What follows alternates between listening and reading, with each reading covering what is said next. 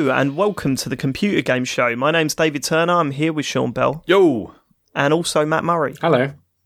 and James Farley. Hello. I, I, that was that was unlike you. Um, first of all, I'd like to start off the show by saying a huge thank you to all our Patreon uh, supporters. We we don't say that enough because it gets a bit boring, but trust me, we really appreciate your support. Um, it lets us do things that we want to do with the show that we might not been able to before. So just a big shout out to everyone that subscribed to us on Patreon. Um, but this week, our Patreon producers. Those that have gone full Nels are Steve Garrett, Alan M. Nash, Aaron Patrick, and a newbie, Simon Nelson. Full bloody Nels, Simon. Full actual- Nels, you know the score. Simon Full Nelson. There we go. Yeah, that's it's. He's gone full Nelson. Right. okay. We have got so much to go through this week. It's unbelievable. I've seen the list of games we need to talk about. It's insane. Some the news is pretty busy much, as well. Yeah. So, yeah, I know. Um, but we'll we'll we'll get through. We'll get through. We'll skim through this episode. We'll skim it. We'll just skim this episode as quick as we can. All right. Yeah, I reckon let's get it. 45 minutes to get the whole thing done. Yeah, I reckon we get it done. Forty-five easy. minutes, Yeah. just as the final whistle goes in the England game. Um, If, you, we if, you, start if we're think- struggling, just delete my bit about Destiny 2 in a bit, and that'll halve it. I reckon we'll be fine. Let's do that if we're not struggling. um, let me- uh, before we get on to feedback, the tradition on the show. Sean wasn't here last week. Hmm. I assume you've done your homework. You've got notes in front of you, Sean. Yeah, I mean, honestly, it was it was a proper good show. Um, It so was, wasn't it? Didn't have didn't have that many notes other than this this whole remake and remaster business, right? so first, so first off, Shadow of the Colossus has had both. It's had an Yes, HD remaster and a remake. I mean, I do, Sean. I, I mentioned that on the show. You're as bad as the listener. No, because James was like, right, I've looked it up, I've played it one all was a. It was a full, it was a full remake. I thought, but there was, there was a remaster as well.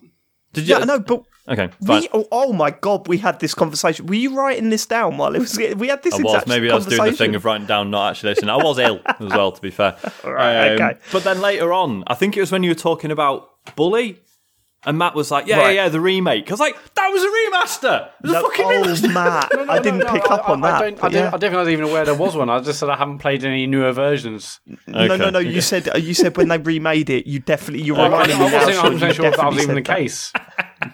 no, it was just a it was a, a smartened up version for the 360 that actually, if I remember correctly, they made it slightly worse in terms of frame rate, didn't they?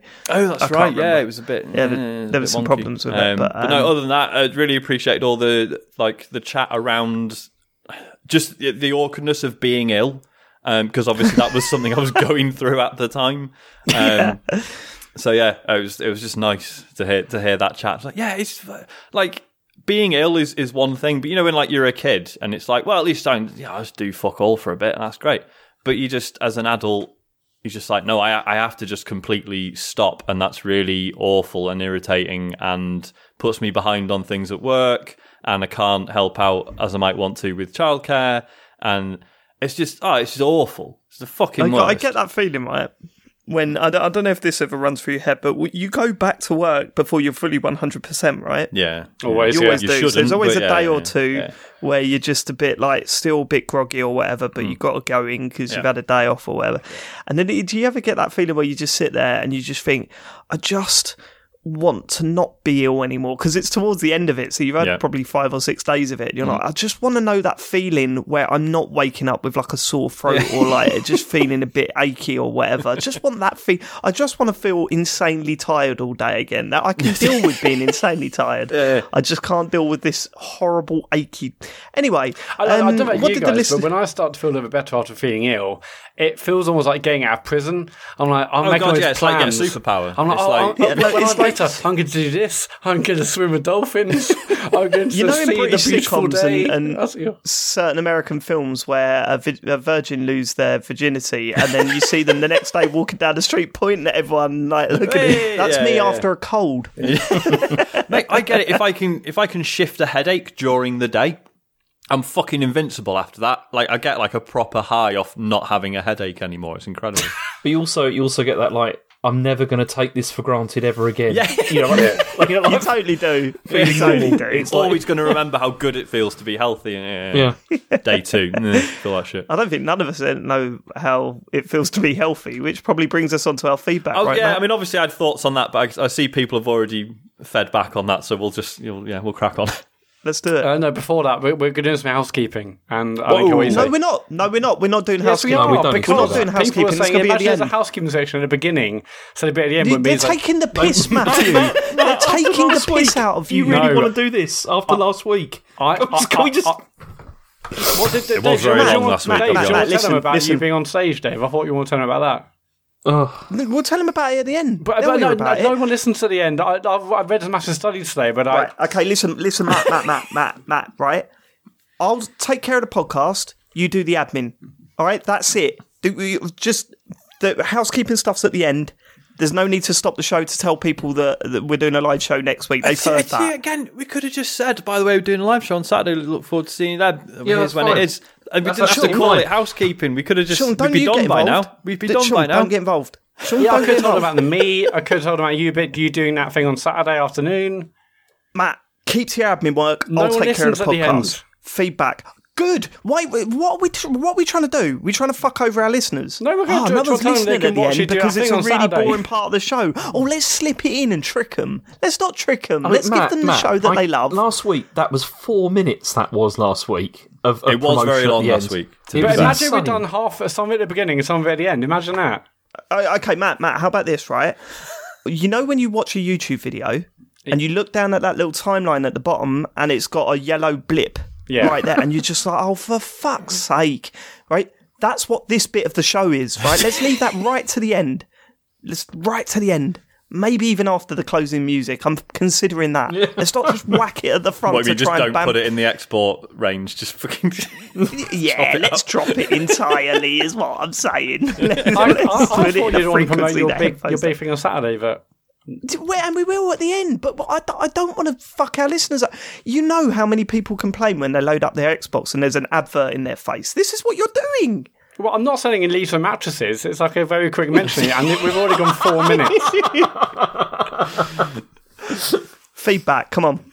Um, let's think feedback. Um, oh. let's get on to the sleep stuff. Um, Yeah. my Leesa mattresses can help you sleep, right, guys? come on. Do you want to sleep more than three hours a night? my time traveling dog I'm at Greg Shepherd on Twitter. Please, Matt, get more sleep. Not sleeping over extended periods is so so bad for you. Uh, John Denton, fucking hell, Matt on three hours sleep. Dave doesn't eat dinner. James is James, and Sean isn't even well enough to be on the show. James is James. What does that is mean? fucking. wow. to be fair, that out of out of that whole thing, I feel like Dave got off lightly with the not eating dinner thing. Right, okay, I don't think I did. What do you think happens there? Because I explained this as well, but I don't know if it got heard. What do you think's going on in my life, Sean? Uh, Is this just that you're, on- you're just insanely busy every evening and it just doesn't you just don't get a chance? No, or, okay. I, uh, I would say this year I've not had dinner probably twice, Okay. maybe three times. Okay, okay. If I, if what I'm saying is that recently I've been stuffing my fucking face at lunch so much that come dinner time I'm still not hungry. Okay. Oh, so I don't eat. But it's happened about two uh, or three that, that times. did not this come year. across That's on it. the show at all. I thought you no, on the show you made out dinner. like that has just become a regular. No, because No, I no, thought no, you no. said. I, thought I, you said. I definitely said that. no, you because Dave, you, You said, said don't something eat like, dinner after I've had a big burger, and then you were like, and I was like, okay, it's because you've had a big dinner, like a big lunch. Yeah, rather. that's exactly what I'm saying. Yeah. That's exactly what I'm saying. That's what that's what the deal is. Yeah, but um, I mean, you've seen me when I come down to that wedding. I ate like I ate like a fucking mental That's case true. at that. That's true. Yeah, but weddings are different. I mean, yeah, everyone's It's true. You do act differently at weddings for sure. Okay. but yeah, the sleep thing, Matt. Gee, how are you functioning, man? I don't. I don't understand. I'm just just used to it. But maybe if I got more sleep, just I feel tough. a whole lot Just- better. Do you have lots of like what what? Do you drink lots of energy drinks or coffee? No, God, no. I mean, I have like uh, two coffees in the morning and nothing really after midday, and I have decaf tea the rest of the time. And decaf tea at home. I don't know how have energy drinks. Yeah, like way. how you I mean, did you remember rough. the time I had a Rockstar account at Destiny Stream and almost had a heart attack? do you remember when? Do you remember when we got addicted to Minecraft when it first came out? Oh, yeah. just sending pictures of relentless to each What, other. what, what, what was that cheap Tesco energy drink? Wasn't that something we were buying at the time? No way. I, I would thought it was never on go some Red Bull near knockoff. like It's like this again. Yeah, oh, they, no, they but I had do a remember relentless relentless knockoff, didn't they, in. Tesco? Yeah, yeah. No, go on. uh, anyway, yeah. So Matt Spink, hope Sean's now better. I'm back on the show. If not, get well, Sean. Um, and then he says, uh, uh, "My streams inspired him to play Sekiro. Very good, uh, awesome, Matt. I hope you're enjoying it." Um, on last week's show, you touched on sacrificing sleep to game and shocked at Matt's sleep habits. I'm in a similar, similar boat to Matt. My wife doesn't tend to go to bed before 11 o'clock, so realistically, I don't tend to get on a PS4 before then. My usual gaming hours are 11 till 1, two to three nights a week. Then maybe midnight till 3 on a Friday night. This is already less gaming than I would like to have, but the end result is that my average sleep over any given weeknight is about five hours a night. I'm very conscious that it's not good for me and that it's scientifically proven to be bad for you in the long term to average less than seven to eight hours. My question to Dave, I mean, it's a question here, but fuck it, it's feedback.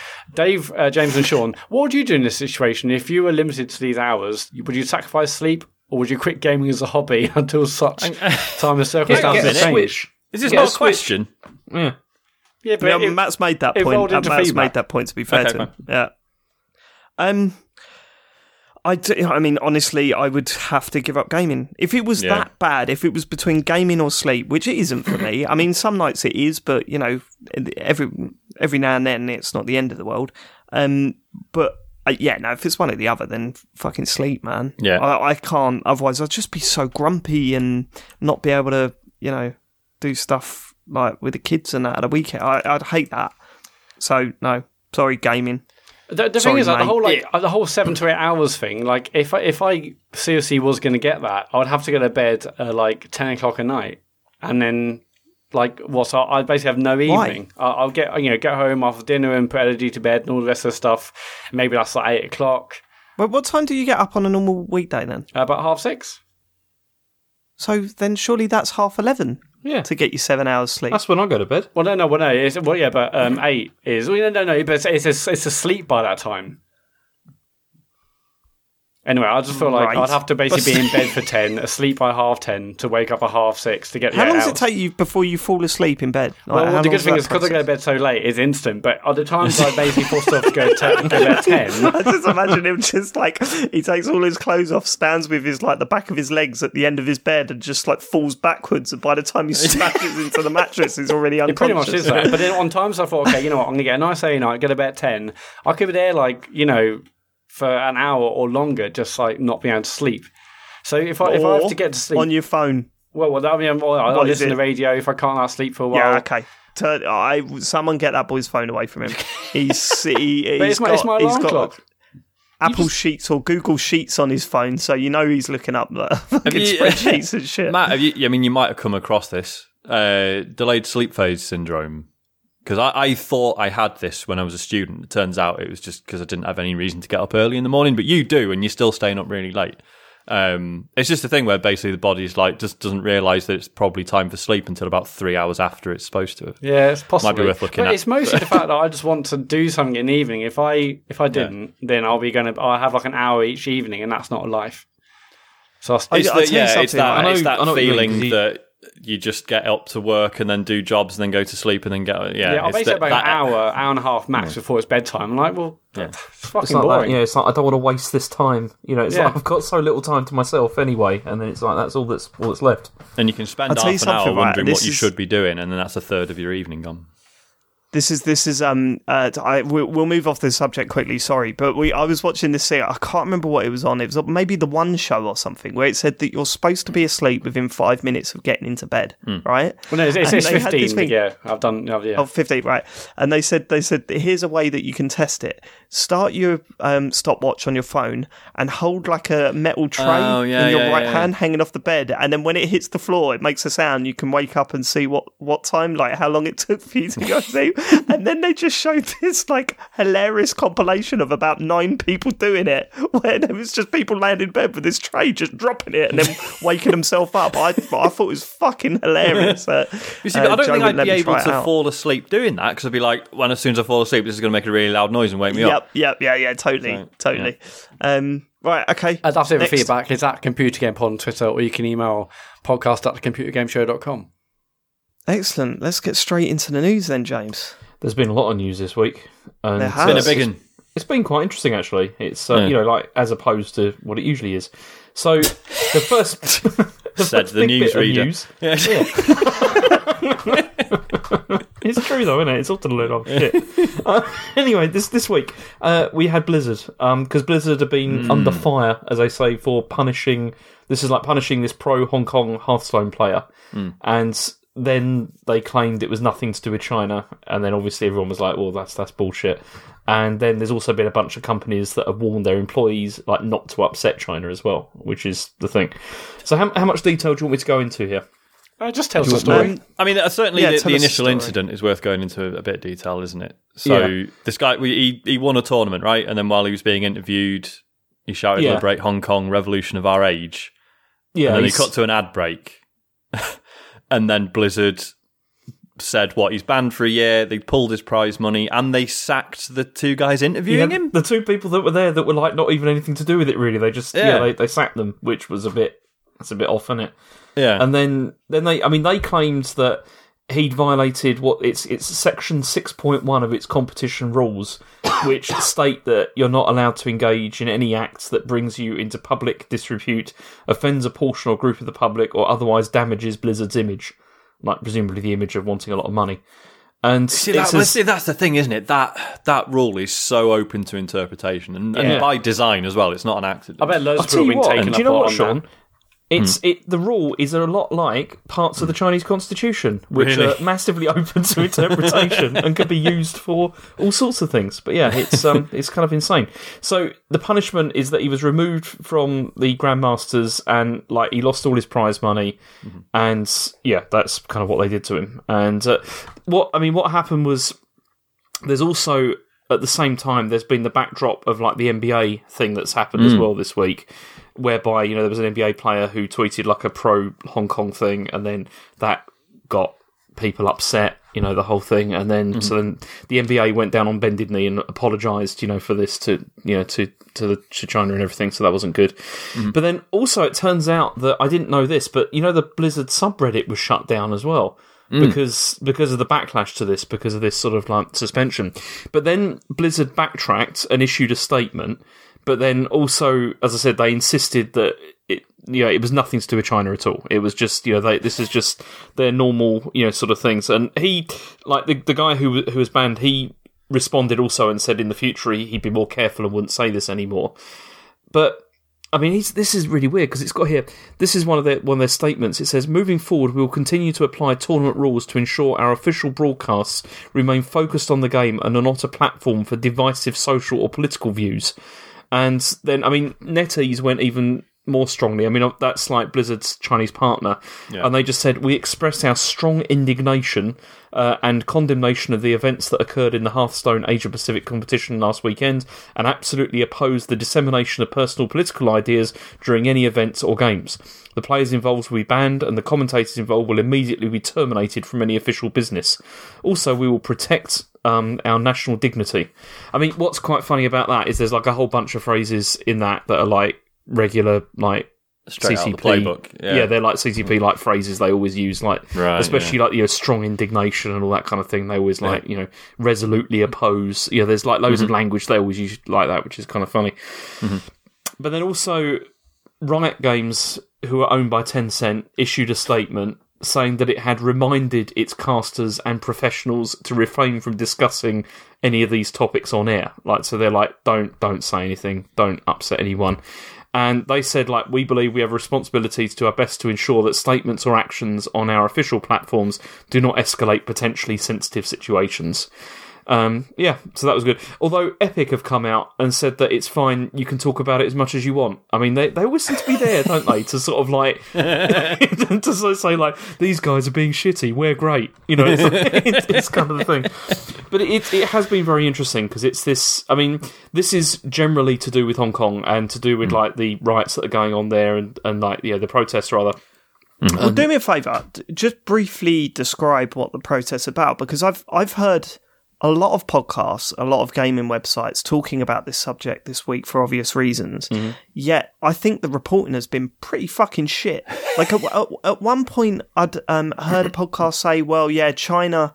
Um, demanded that these players was banned, and, and I was like, That's not true. that's not what happened. Yeah. That's not actually true, is Yeah. it? So can we, like, I'm going to go into my views on this in a bit, and I, ne- I don't actually necessarily have a view, but I've got a lot of questions to ask. Mm-hmm. And but firstly, because people obviously there are a lot of people out there, and including our listeners, that know what's going on, but I guarantee there's quite a few that don't as well. So just briefly describe what's going down in Hong Kong at the moment. Okay, so in Hong Kong, what's happening is there is a lot of protests going on that have been going on for like weeks now, or rather months.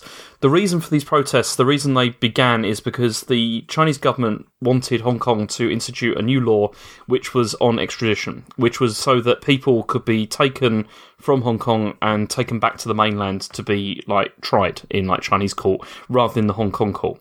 The reason for doing this, they claim, is because this is to stop people from going to Hong Kong and using it as like a safe harbour, you know, for like mm-hmm. if they've done something elsewhere. But then obviously this means that anybody can be picked up you know, eh, you know, as like political prisoners or whatever, you know, that kind of thing. Even though they claim Yeah. that the law has been written so that that won't happen, but if you look at the wording of the law, it's actually very vague, so anybody could it could be applied to anybody. So this began. There was a big sort of upset, a big protest about that. But then this now has then spread into a wider like protest on the idea that Hong Kong are not being given the rights and freedoms that they were guaranteed under the joint Sino uh, UK de- like declaration when it was sent when it was uh, returned to Hong Kong uh, to, sorry to the mainland after uh, you know after the uh, you know British uh, colonial rule sorry you know like that I was going to say because I can imagine a lot of people not much younger than us not really knowing about that. Yeah like, see it was I mean it was it was in living back memory, like we, yeah, Hong Kong was still a, a colony of the UK, and we handed it back, and then it's been like an uneasy transition ever since, right? Yeah. Well, what happened was when it was handed back, it was on the agreement that for 50 years nothing would change, like in, in Hong Kong. Hmm. That China would take possession of it, obviously, but then there were certain things they're not allowed to do. So, for example, they weren't allowed to have like the PLA were not allowed to be on the streets. Um, yeah, the the army rather. Uh, also, they weren't allowed to change any like road names and stuff like that. But also, more critically, there was an understanding that in the future. Uh, the people of Hong Kong would be given the chance to democratically elect their leaders as well, and that was part of the original declaration that that would happen. But it hasn't happened, obviously, and in fact, that kind of thing has started to go backwards, like in a major way. Um, because basically, what happens is whenever they have elections, the like Beijing will like determine who is allowed to run in those elections, and so that means that then they can guarantee that they're not going to get anybody who is going to upset um, the people, yeah, or Yeah. rather, you know, is going to upset Beijing. So this has sort of escalated and got worse and worse, and then the big fuss is over the fact that the police have been like dealing with it in quite a heavy-handed way but then also nobody really knows what's whether like the mainland are actually going to clamp down it or anything and it's all just it's kind of got out of control and the mm. problem is, is Okay. nobody can really see like there's not it's not like a specific move for independence from china they they they just want to they want them to like guarantee that they're going to follow the the rules that they'd already agreed to which they're not Okay. yeah Right. So that, that that's that's what's happening down there. There's there's right. Okay. So where I sit on the fence of this this Blizzard um thing is that I don't really.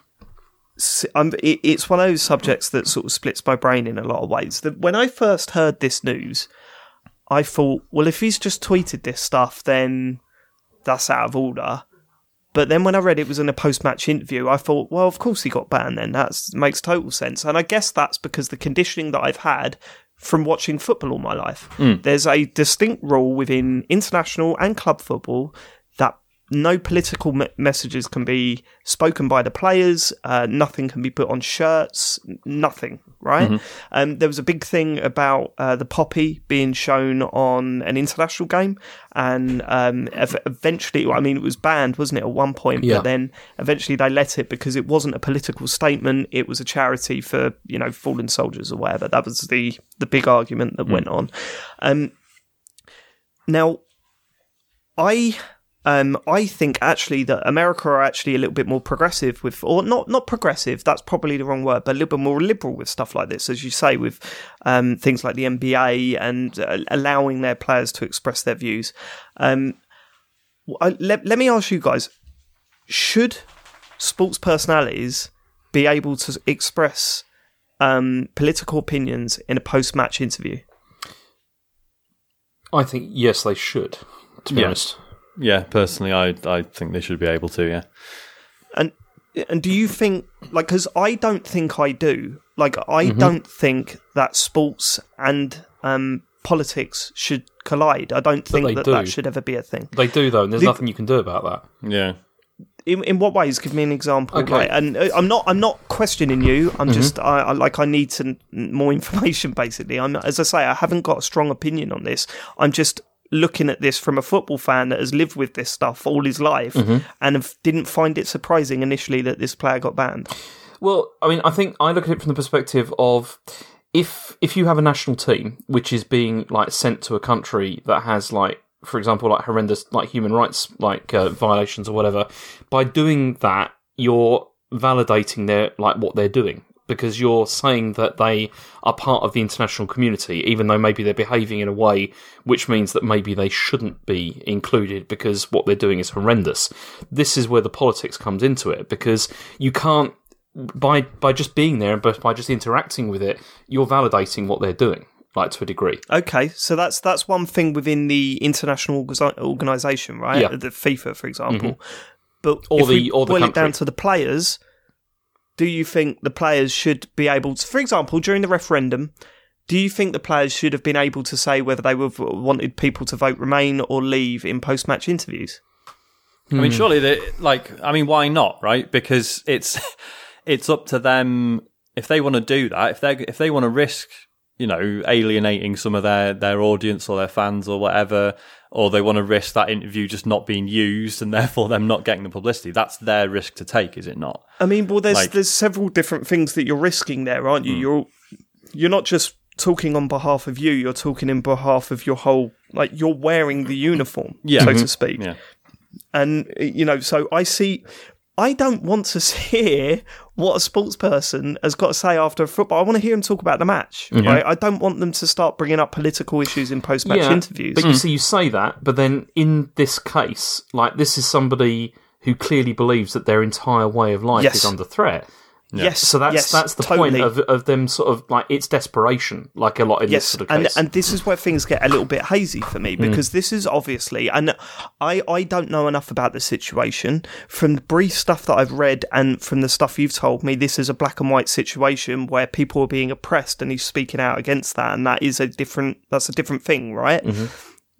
Uh, What I'm saying is that if you're having if you're going to like no one stopped him from saying it but there are obvious There are repercussions. And this is the mm, yeah. this is the other this is the other thing that sort of confuses me as well. And it's not a nice thought to have but it's a realistic one. Say you're blizzard you want to run a professional gaming league based on your game.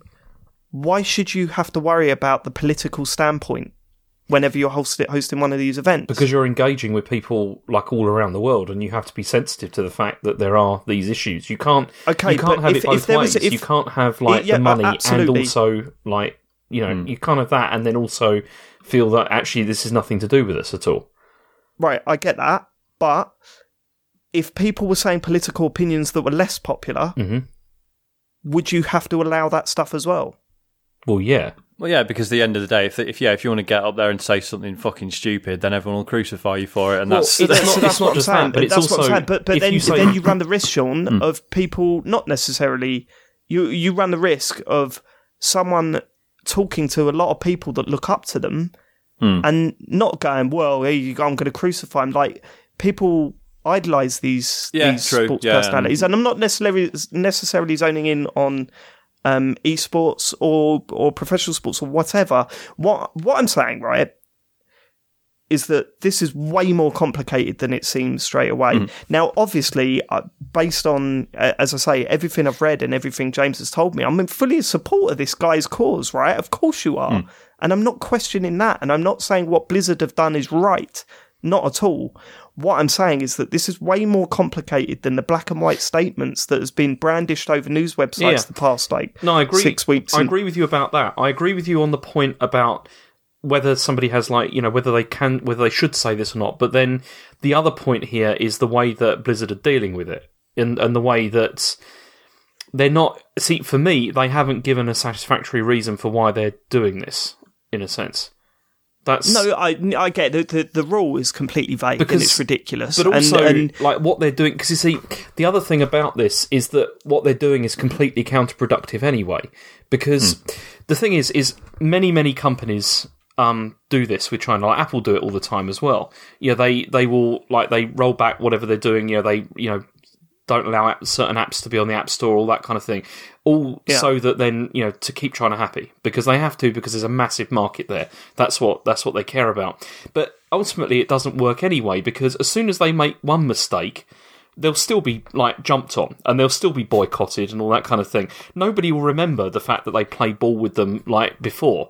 It's hmm. it's it's insane. It, this is why you keep giving concessions over and over again. It doesn't work like long term because people they they still will like punish you later on or you know whatever for it. It's this is why I don't understand why they're taking this approach. It's it'll work. It maybe it'll work in the short term, but in the long term, it absolutely will not. yeah, I, I I think I think the um the reaction showed how un- ill-equipped they were to deal with something like this. Yeah. Yeah. Yeah, it's But do you know what I it's mean? just completely blindsided them and they panicked. You see, in, in professional sports, there are big sanctions in place to hmm. to deal with situations like this i if they arise, and and they have done in international football in the past. Um, yeah, but the NBA with- have done that as well. just that was knee jerk. That was just knee jerk, wasn't it? And that's not the way you deal with this sort of shit. But the NBA did that as well, and they fucked it as well. Like with this, in terms of how it's upset people and angered people, like the way they've dealt with it. I mean, the larger issue here, aside from like the, the issue of whether you're allowed, whether you have freedom of speech with this, is the fact that people are now beginning to realise that dealing with China in this way is quite difficult. And hmm. Oh, it's, it's yeah, because yeah. the thing is, is for a long, long time, it you know people felt that, okay. Basically, there's a massive like sort of debate within the like the China watching community whether about the idea of engagement and whether it was like wise over like the last twenty years or so to engage like with China. Because there was generally this idea that people felt okay if we like bring them into like the international community then they will become more democratic they will become more like us. You know that's kind of the idea you know like, over the time. But it totally hasn't worked. Like it demonstrably hmm. hasn't worked now how do you deal with that? Like you've got something which is so integrated with the world economy so many people are relying on it but then also there are value systems here which are quite like different in a sense. How do you deal with that? And this is where this is Yeah, all begin, yeah, yeah. being like with the NBA with Blizzard it's all becoming much more obvious to people. I mean i i feel personally that what is happening here is also counterproductive to China as well in terms of soft power because by doing what they've done by sort of trying to censor like uh, international companies in different areas, people have become more aware of the fact that that's what China does. Whereas before, it yeah, oh, yeah, totally. Yeah, yeah, and yeah. it's and that's that's that's not a great idea. Uh, it's because it it sort of belays the whole idea of like peaceful rise and all that kind of thing. It, it's it's a it's a terrible strategy, but they can't help it. It's just the way it is. Yeah, I, I, I just found this absolutely fascinating because my initial response was, well, of course he got banned. He should get banned. You can't blurt out political statements after a match. and there but is then, an argument th- that then, like he knew what was going to well, happen. sorry, can I just? I just need to qualify Yeah, that because yeah, then after that, you know, after reading more, I, I started to question my own beliefs and think, actually, hold on, why can't they say that? Hmm. And then I've I'm, I've been questioning all week. Would I would I like find that acceptable? I mean, obviously, if um, players are coming off the pitch and and obviously I'm I'm comparing this to football and I know it's a completely different thing and I'm comparing it to British po- politics which is a completely different thing so don't think I'm comparing them but but I was thinking would I like them to come off the pitch and say things that I agree with well of course absolutely but I would also have to accept um, people saying stuff that I don't agree with and when you're put into that position of power of this hero worship, this idolized um, person saying it at that moment, I think maybe that is a risk too much. Obviously, I don't know. And the interesting question is, had this player come off and said something for the Chinese government, that this is it, isn't it? We'll, obviously, we'll never know. Are they going to get banned for that? Yeah, and yeah, we yeah. will That all never the know. We'll So- never know. Because certainly that was that was Blizzard's suggestion, wasn't it? It's, oh well, if he'd said something the opposite way, we still would have done the same thing. And I'm, They "Ah, absolutely would not have done. Yeah, It's- I- exactly. I don't we, we believe that don't, we don't know that though. Well, we, this is- yeah, we we've can never never- seen People that do that all happen. the we time, don't know that. Like, in- no, in- because if they come and do it next week and then they ban that person, Yeah. I still to prove wouldn't the point. 100% Yeah, yeah, yeah, believe yeah. that they would do it. The, the initial time, that's the frustrating thing. Like it would be I mean, do any of you know if any political statements have been said by any other player in regards to Blizzard esport? Well, well, well, the funny thing is, the day after that, that original one, uh, this American um, college um, Hearthstone team said um, "Free Hong Kong, boycott Blizz." A day after, and they have had, uh, and that was on the Blizzard's official Hearthstone Twitch channel, and they've had no suspension, no nothing, and uh, so to side with the player that originally got banned, they now they've all like they- they've all quit um, the, their tournaments and stuff. So Blizzard themselves aren't even being consistent with this with these bans. Hold on, wait, sorry, uh, they didn't ban who? Someone putting stuff in Twitch chat? No, no. So um, uh, the day after, a uh, uh, these three people from this uh, collegiate Hearthstone players, uh, Hearthstone team, it's an American team, uh, on Blizzard's official Hearthstone uh, Twitch channel, they were playing, and that their match was being broadcast on that channel. Those three players uh, said, um, they said, "Free Hong Kong, boycott Blizz," and basically, What they, on that live stream? yeah, what they were playing, not in the Twitch No. chat. They actually said it to camera in that live Yes, stream. and uh, but, but nothing's happened. That's to them. fucking so, weird. Um, so, uh, so they they Blizzard forfeit the match. that one. They're not going to participate in any more any more tournaments. So it's Right, pretty okay. hypocritical, and like even Blizzard themselves aren't being consistent. Yeah, yeah, yeah. If they Um, punish the original guy, but then they didn't punish those those three Americans, and a lot of people saying, well, because this is this is like it is an American team, like American college, and so maybe this be is not really something that China's going to see. So then. Blizzard aren't so bothered if it's not going to affect them. or, or it could be that they don't want to add fuel to the fire that they're currently living through. It's hard to, you know, I'm I don't want to give them the benefit of the doubt because I don't know enough about it. But what I what I do want to do is look at the wider picture of this and not the headlines and react to it because I've seen a lot of that going on. And you know, I I've we all know what's going on in Hong Kong. As I say, is is terrible, and don't think that I'm saying anything otherwise. But what I'm saying is that it's this is way more complicated than, than Yeah. a soundbite, right? It's it's definitely more complicated, um, but then also it's different. Uh, it's it's also different in the way that you like the sort of political statements that are coming out are different to the sort of ones that you would get like around like Brexit and stuff like that. The stakes are Oh, d- oh, yes, stakes yes, are totally different. absolutely. You know, it's uh, absolutely. but but then there's got to be a line in the stand with this stuff. Like there there is in a lot of major see, sports. I mean, in the and, and I'm not even saying there should be. I'm not even saying there should be. I'm saying that I'm confused on that matter now Hmm. because I've grown up knowing that there shouldn't be, and now I'm questioning it, and it's fucking weirding me out a bit. No, you know what it's I mean? I'm trying to interesting that my head obviously, yeah, you've like you've grown up with a precedent being set for this sort of thing, whereas we Yeah. haven't. So yeah, so it is interesting. But there's also the other thing about that though is like in in like regular sports, like if you're thinking like with football and stuff like that, there has been in the past, like I mean during the during when it was the Soviet Union still existed, there was always that thing of like you know we're not going to attend you know like these events hmm. because you know because of like for political reasons, and that's why they didn't go. It's that has happened like in the past. Yeah. I mean we that was like before like you know before our time really, I guess. But you know that's there absolutely has in the past been political decisions made like on whether to attend stuff because of the fact that you're like validating like whatever's going on by being mm. involved. It's I mean What we co- what we can all agree on though is that Blizzard handled this poorly. oh yeah, terribly. No matter Yeah. which way you look at it, they've handled it poorly, and I think it's a sign of a of esports being in in their infancy still. So I don't agree And with that. it- No, because I, think that's more no, about 'cause- them being blindsided, and it's like poor PR. And like they, they took like was it a week or a week and a half to actually put out a statement. I don't think it's esports because MB- the NBA did exactly the same thing. Like they they fucked hmm. it as well, and it's just this this I do- this is really I get, I get. this is really yeah, I about get- no, I know what you're saying. I, I, I, but the NBA have a very different policy to the vast majority of international sports, right? I don't know. Do they?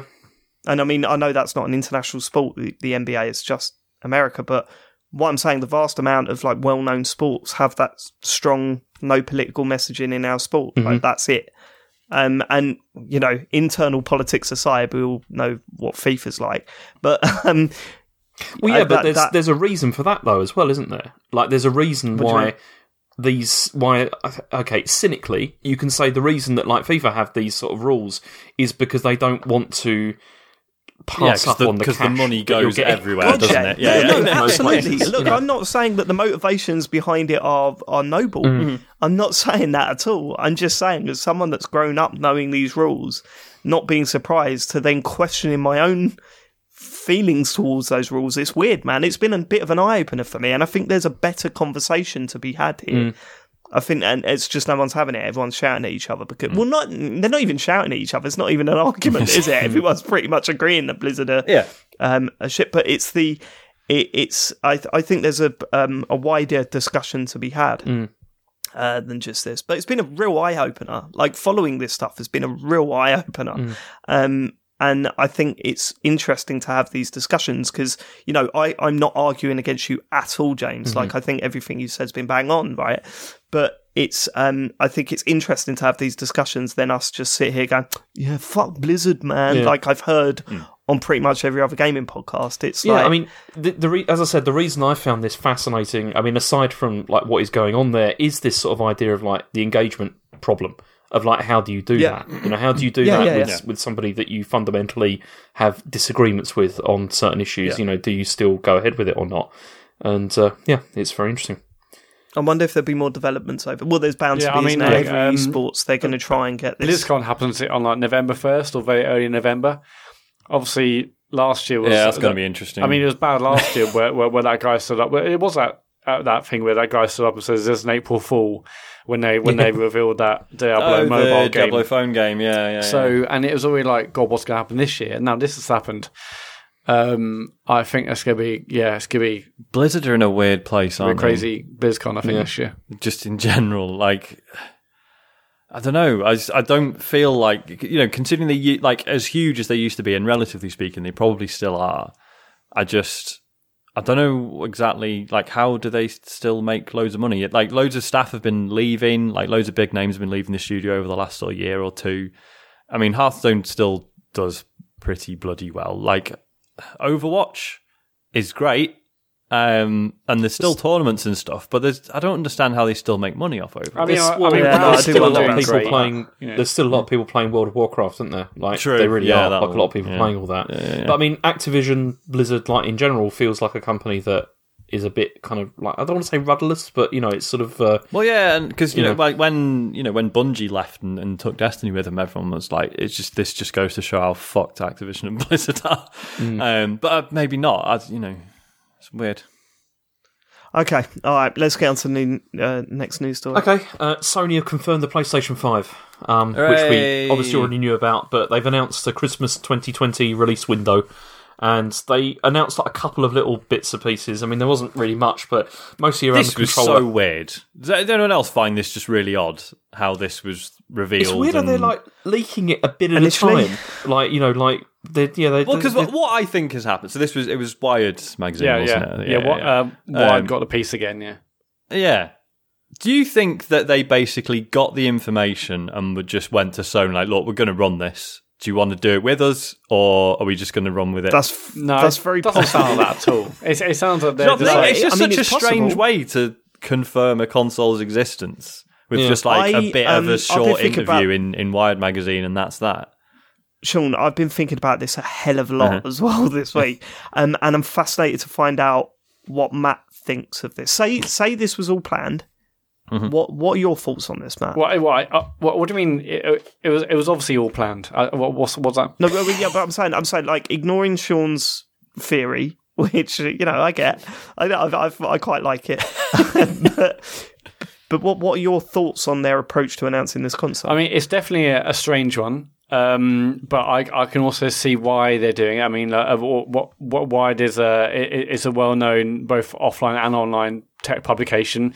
They're getting what some people might describe as like the boring technical details out now, which maybe wouldn't work well in a state of play or in some other big like flashy video or like an on stage thing. You know, get get stuff out there now. The people who are really interested in this stuff get get to know. Um, and I, I, after reading the second wire piece, it was much shorter.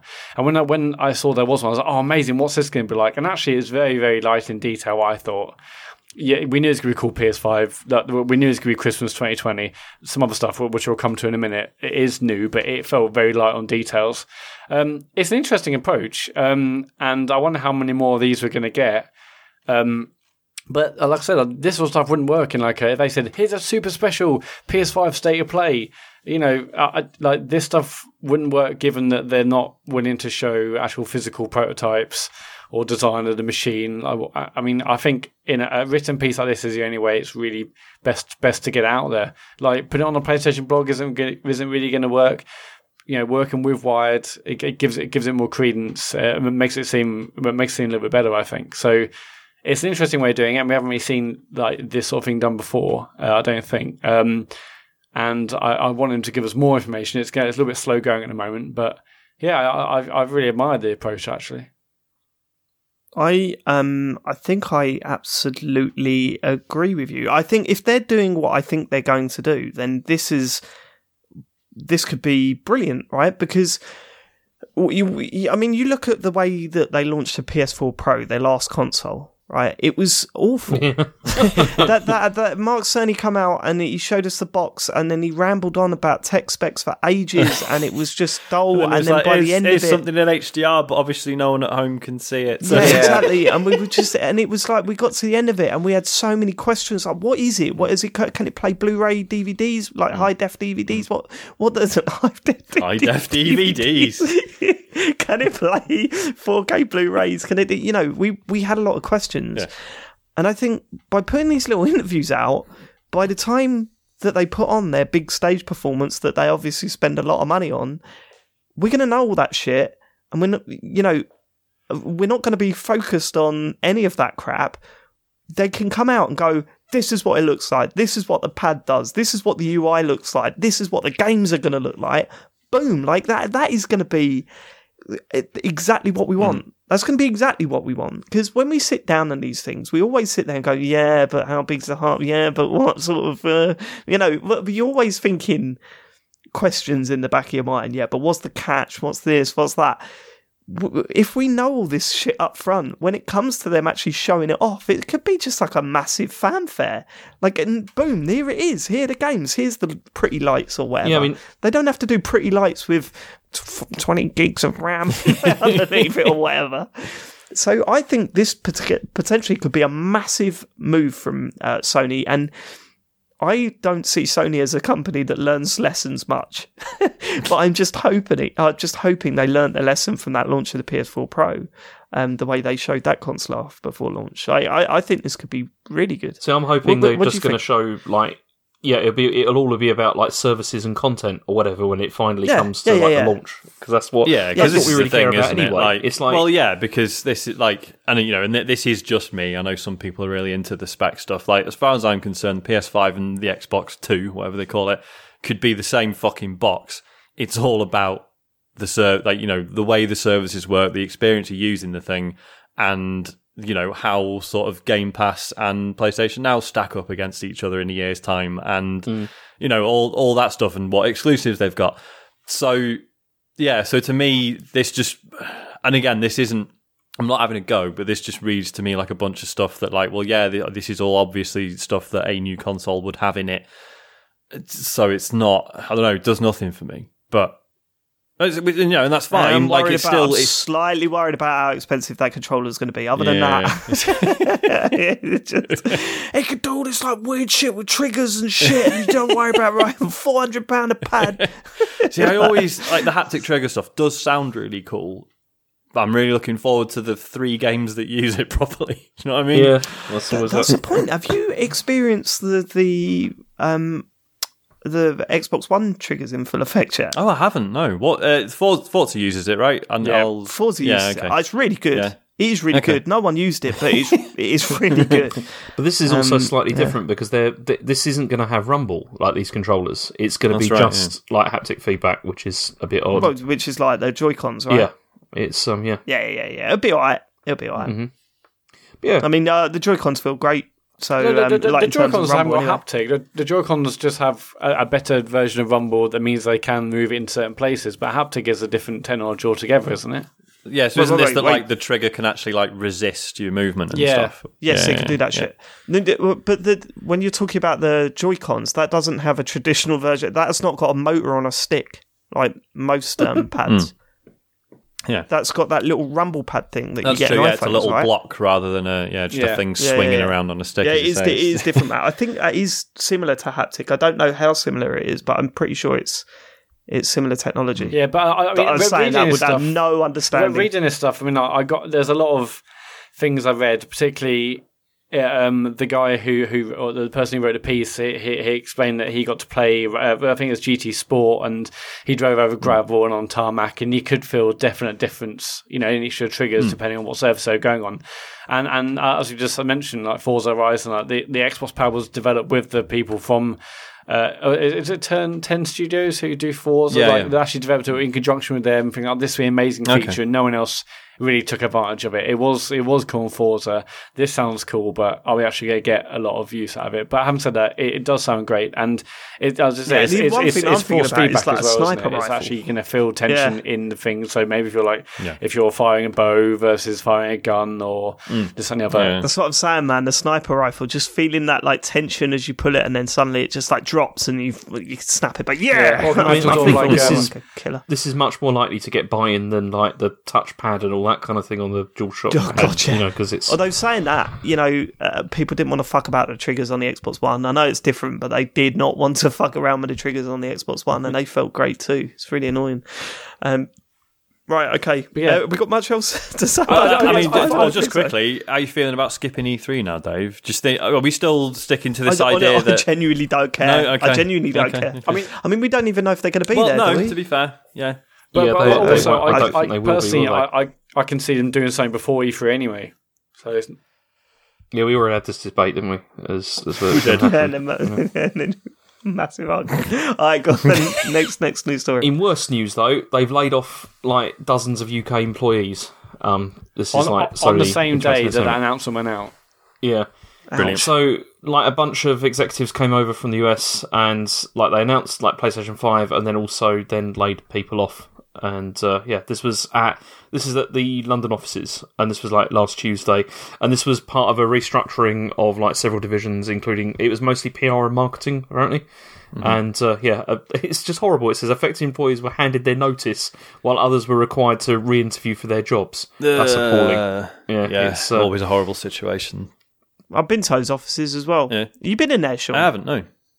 There's just like a massive bar with a, a pizza oven in the middle of it. It's bizarre. you just go, you just walk in and get like beers for like two quid and just like uh, untold pizza. It's, it's incredible. But yeah, no, it's a. Uh, I mean, probably. So maybe dial down that classless stuff before you sack you that people who actually make the yeah, games. I mean, I don't even know if it's still there. This time we're talking like eight Yeah, years yeah, ago, but um, uh, but yeah, no, I mean, it's it's always awful when people lose their jobs, isn't it? So uh, But what- we've- the problem is we seem to be commenting on this shit non-stop now. yeah, Yeah. it's like just it comes every up a hell of a lot. Yeah. I mean, this this is apparently because the like the US arm of like Sony is, or or rather, a PlayStation is taking like much more sort of like central control of everything. Whereas you know before, Yeah. like that. I mean, this is what I don't really understand because one of the like strengths I always thought of PlayStation and everything was the fact they had all these like localized teams Yeah. in like different parts of the world offering stuff for those like regions and stuff. Yeah, that's absolutely. genius idea. That's that's Yeah, such yeah. that's so good. Yeah, and PlayStation's just benefited from some very weird European only adverts, hasn't it? Yeah. Because they've made sure they, had, yeah, like you say, they had different things for different territories, and that, that yeah, has yeah, worked yeah, like really stuff well. when, like so. the PS1 first came out with like promoting things like Wipeout massively in Europe, like Yeah, the trance yeah. scene, and not doing it so much in USA. And Well, yeah, because that was always the fascinating thing with the PlayStation One, because the Twisted Metal series that over here no one really gives a shit about. That's because Sony went right, Twisted Metal for America, Wipeout for Europe, and they were right. Like it, that's just how it panned out. Like you know, you could get Twisted Metal here, it's just no one gave a shit about. it. They didn't really push it. Um, whereas, yeah, whereas Wipeout, they just they they realised that was a very European game.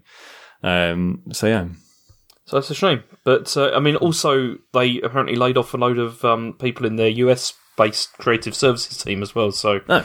yeah, it's um yeah they're having. I mean, it's it's restructuring, isn't it? In in you know before In- the PS5 comes out, I guess is what they're up to. But speaking of which, um, Mike Ybarra has left uh, Microsoft as well. So he was Can I ask who was he? well, he was a corporate. Well, no, Dave. He was one of the people of one of your favourite things, Game Pass. Like he was one of the main sort of proponents of that. Like as it as it went forward, and uh, Okay. yeah, he's now. Well, because um, he, he was the one who upset people. What was it, about six months ago, doing the whole ah, people don't trust journalists anymore. You want you want to listen to influencers who we pay. yeah, Um, oh yeah, I remember that. That was a shocking statement. But yeah, so he's he's going, and I mean, he's been there for 20 years, and but he hasn't announced where he's going next. But I think Matt's right. I reckon he's going to Stadia. Why Oh, does for God's everyone say that? Why does that? I mean, we've had that for ages now. Like anyone leaves, oh, I was going to say, he's going to Stadia. I mean, God forbid Shigeru Miyamoto leaves like in the next next month or so. if he does, Stadia. Stadia. I mean, it's, it's, it's just you know like Shawn Layden left, this guy's left. Um, Yeah, yeah. Stadia, definitely Stadia. Name some more, man. Name Well, some I don't want to ruin James's next news story. Well, yeah. See, also Mixer's co-founder has also left Microsoft now, and uh, although Wow. he's not going to Stadia, he's apparently what was it? Yeah, he's going to run lighting for EDM festivals and tours. I don't know what that means, but that's what he's doing. All right.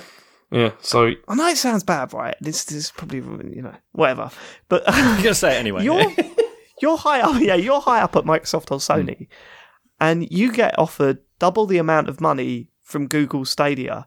Do you take that job? Double the, double your wage at Google Stadia. Do you take Depends if that they want job? a new challenge. I Knowing mean, knowing that it's going to be a, what they've announced so far, the, the, the chance, the likelihood of it still being in existence this time. But what if next what if they come to you and the whole pitch is like, look, we know we need you on board to sort this out. Exactly. Yeah. they're like, this is not Google Reader. This is not like this is not. This is not Wave. Wave. and you would say, "How long have I got to sort it out?" And, and be honest with me. Ah, about Sorry, three is this a Google Plus Pulling situation? Fuck it. yeah, yeah. difficult one. Yeah. But yeah, we we don't even know if they're going to Stadia. We're already discussing this hypothetical situation. In Right? Okay, these, like, next co-found- story. co-founders leaving, like the, the, the, the, this is incredibly common wh- when companies, in this case Microsoft, bought um, bought uh, Mixer and renamed it and stuff in like 2016, 2017. Like yeah, this is common where like the, that the, the original owners would maybe stay on for two or three years. There'd be a contract, and then when that contract runs out, then you know often those people go off and do their own thing. So this isn't. Yeah, This isn't all gone, uncommon. even they, essentially. Um, but we don't know if that's what's happened. Here. You know Anyway. about this though. How's Mixer doing now? Because you usually know well, about this I mean, Why there, does- there- loads of numbers came out the other day about you know um, in the last quarter since since Mix have brought on uh, Ninja and stuff, and it basically barely barely moved the needle. It ha- had- they, they have sort of, they have think they have like doubled their like viewing time, and they've they've had like millions more accounts signed up. But in terms of actual, in terms of actual Wait, sort wait, of. so where are you getting barely move the needle? Then where's Well, that in, come in from? terms of their percentage versus Twitch and stuff. Yeah. So, um, yes, like What's that based on? I don't know. There's a massive study came out the other day. It's really fascinating, actually. That basically the Ninja acquisition hasn't really done much for, for Mixer. It, it, it's done. It's done. It's improved its own numbers, but if its own numbers were, were low, then it wouldn't take an awful lot to you know to, to, to beat them and improve What them. you're saying is that the trend the trend was going up anyway across social media um, streaming platforms. Well, no, So, uh, um, in- in actually, fact, sort of- in in the last quarter, like I think I think a lot of them were, were actually go, going down somewhat. It's just that the the that, you know bringing Ninja on board hasn't hasn't totally changed. Wait, hold on. So so if the trend of watching stream streaming channels has gone down, In the last quarter, yeah. Mixer has doubled. Right, okay. So Mixer have doubled viewing times and increased their subscriptions by millions. How has it barely moved the needle? because because, because they're maybe expecting that it's Twitch going is to just like. that fucking massive. yeah yeah, basically. it- Yeah, it- they're- it's all compared to Twitch. Yeah. Okay, I would say that if doubling your viewing time and getting millions of subscribers is probably moving the needle, but I Yeah, mean, but it it- depends, it's- innit? 'Cause if and you're saying Yeah, trend but is it's not in going down comparison and to Mixer's their, going their up. main competitor. That's all. Yeah, I know, but they, and they're not going to take on Twitch overnight, are they? That's not going to be a quick I process. mean, how much did they pay for Ninja? fifty million. Yeah. yeah. But if they've already doubled their figures, I, I'm, Yeah, yeah, I yeah, just no, find okay. I know- I know all right, what yeah, yeah, so Okay. basically, like it says here, um, the Ninja's um, big ninja, uh, sorry, Mixer's big ninja move made little impact as Twitch continues to expand the gap between the two platforms. In September, Twitch, YouTube Live, and Mixer all experienced their lowest amount of hours watched in a Q3, but it's a traditionally a slower month year over year. Um, actually, Facebook bucks the viewership ebb and actually uh, grew trend uh, by ma- it had a forty one percent massive growth in September. I mean, But I don't know if I percentage want to pay market attention to grew by Facebook figures 3%. these days. but yeah, but but but uh, but, uh, but since quarter two, Twitch has actually grown three percent. So I mean, the thing is, like, I mean, obviously, we're we're not the sort of streamers that they need to, to grow Mixer, but Don't know but about that. like, I mean, I mean, I'd switch in a heartbeat if there was an easy way for us to you know, like obviously, you know, with, with Twitch, you know, we have uh, Twitch Prime and stuff, and, and like that that's a nice little bit of pocket money for us, and we really appreciate it. If there was something similar for Mixer, I I like I'm not loyal to Twitch at all, but I did. you know I mean? Yeah, I mean, money is like, Dear, dear um, Microsoft, for sale. I'm just saying, like for people, for stream- people like us, like yeah, that that's all that's missing as far as I'm concerned. Is there's no way for smaller people like us to make a few quid out of it. But other than that, there's nothing really stopping me personally. I mean, yeah. Uh, Well, Matt streams on everything at once. Oh, that's true. yeah. he? does, yeah. obviously, um, obviously, Mixer has its own subscription stuff, but like, you're not going to find another like e-commerce platform like Amazon that millions of Yeah. people also have. That Yeah. it just so happens that, that you know that they acquired. So I don't, I don't even think we're going to have anything similar. Yeah. Unless What if it was Microsoft tied to, maybe like- half the price of their own subs, maybe that would be it. But still, Yeah. millions of people what if get it was their tied to like free. Xbox Live Gold or something? if you've got a Yeah. gold sub, you can you can gift it to yeah. I don't know. possibly. But I, Yeah, yeah. no, that's not a bad shout. But no, I, I, Right, the- okay. the- the- listening Microsoft. Streamer with ideas, mate. But yeah, but, but basically, this study on like StreamElements, it's on their blog. It's, it's there's loads of data. It's really interesting about how about yeah, streaming platforms today and and, yeah, and the top streamers on each channel and stuff. It's really okay. it's really awesome. So if you're into that, Loads of people I've never oh, That's heard. great. Let's go. and that's a joke Next about me, story. not them. To be clear, that's No, it isn't. You fucking right, Cole. Okay, this is this is last story. I just added this in because it's just kind of gross, but I don't know. You'll probably because have the news idea. wasn't quite long enough this week. Yeah, I mean this is this is the Mario Kart Tour update that they've yeah. added. This is uh, thirty nine pounds um, update pack, and this is this For Well, what? this is the Diddy Kong pack. So if you buy this, it's like thirty eight ninety nine, and it includes ninety gems, Diddy Kong himself, and a quick ticket. And so that's it's like you're supposed to use these for the gacha like warp pipe thing, but then they also guarantee that you'll at least get Diddy Kong, so you don't have to sit there for ages pulling your pipe, you know, to like try and get it. It's um James. what? Come on, mate. You're better than that. That's awful. I mean, I assume you're better than that. I mean, he might be, but Maybe clearly not. I'm Okay. not. Yeah. It's been a long evening, Right. but yeah. Should we get to what we've been playing this week? Go on. yeah. Um, because I cannot wait to hear about this game. There's been some muted comments made in our uh, WhatsApp group, and I, uh, Matt and James have been playing Yooka-Laylee and the Impossible Lair. Is it? that's the one. Who's going to start? Go on, Matt. Matt, see, like I'm James is waiting. fascinated because I've, they I've heard good things about this. I've heard nothing but good things about Yeah. this. People are actually saying this is really, really good. Yeah, I mean, Um, um, but I've got a feeling that it's not going to be 100% positive this episode. Go this is the sequel to Yooka-Laylee. Yooka-Laylee being the game that is very much like a sort of Banjo Kazooie style game.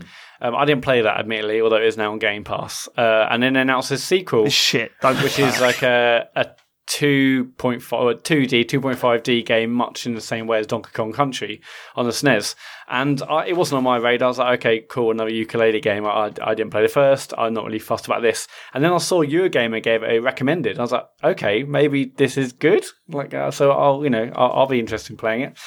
And um, uh, basically, uh, to sum up my my uh, my appraisal of it, it does loads of things which I think are really good, but fundamentally, I don't like the platforming, and that sort of kills Which for a it for platform me. game, that's that's a bit bad, isn't it? For a platform Yeah. game. Uh, Have you played the Donkey Kong uh, country games? I mean, I played I had played one SNES like when I was eight or nine or whatever, but nothing since then. And I haven't even played like New Super Mario Bros. But uh, Well, But 'cause, I like, ca- yeah, because Donkey Kong Country Returns is uh, meant to be like actually amazing.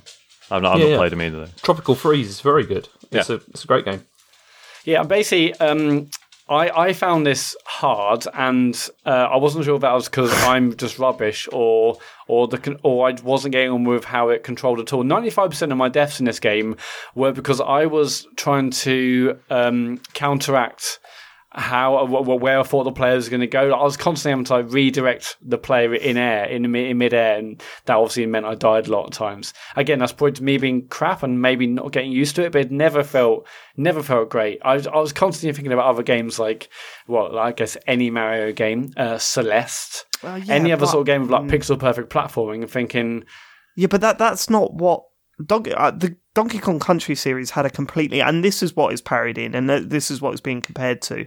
So I I don't think it's unfair to say this, but that was just felt like a completely different type of platformer, right? Yeah. I mean, the, the the the movement of the character when you can jump, when you can get onto another edge, it was like completely different from Mario. So it, it's I I don't think they're comparable. Yeah, but I, I mean, I just in terms of but it, whether they, whether they compare or not, I just want a, a platforming sort of model or system where I feel like I'm fully in control and I know exactly where I'm going to land. I don't know. I mean, maybe I'm just being rubbish, and there's probably definitely an element of that. Um, but I just felt frustrated so many times, and there's also loads of instant death bits. Um, you, you, you can basically get hit once, and then once you get one, once you get hit once, you you, you lose Laylee, who who's your little purple sort of sidekick, and then um, if you don't go to catch her uh, within like within ten seconds or so, she, she like dots around near where you near where you were hit, and you can go grab her, and then and then that's fine. But if you don't, she flies off, and then you've then just got one hit, and the next hit you're basically dead.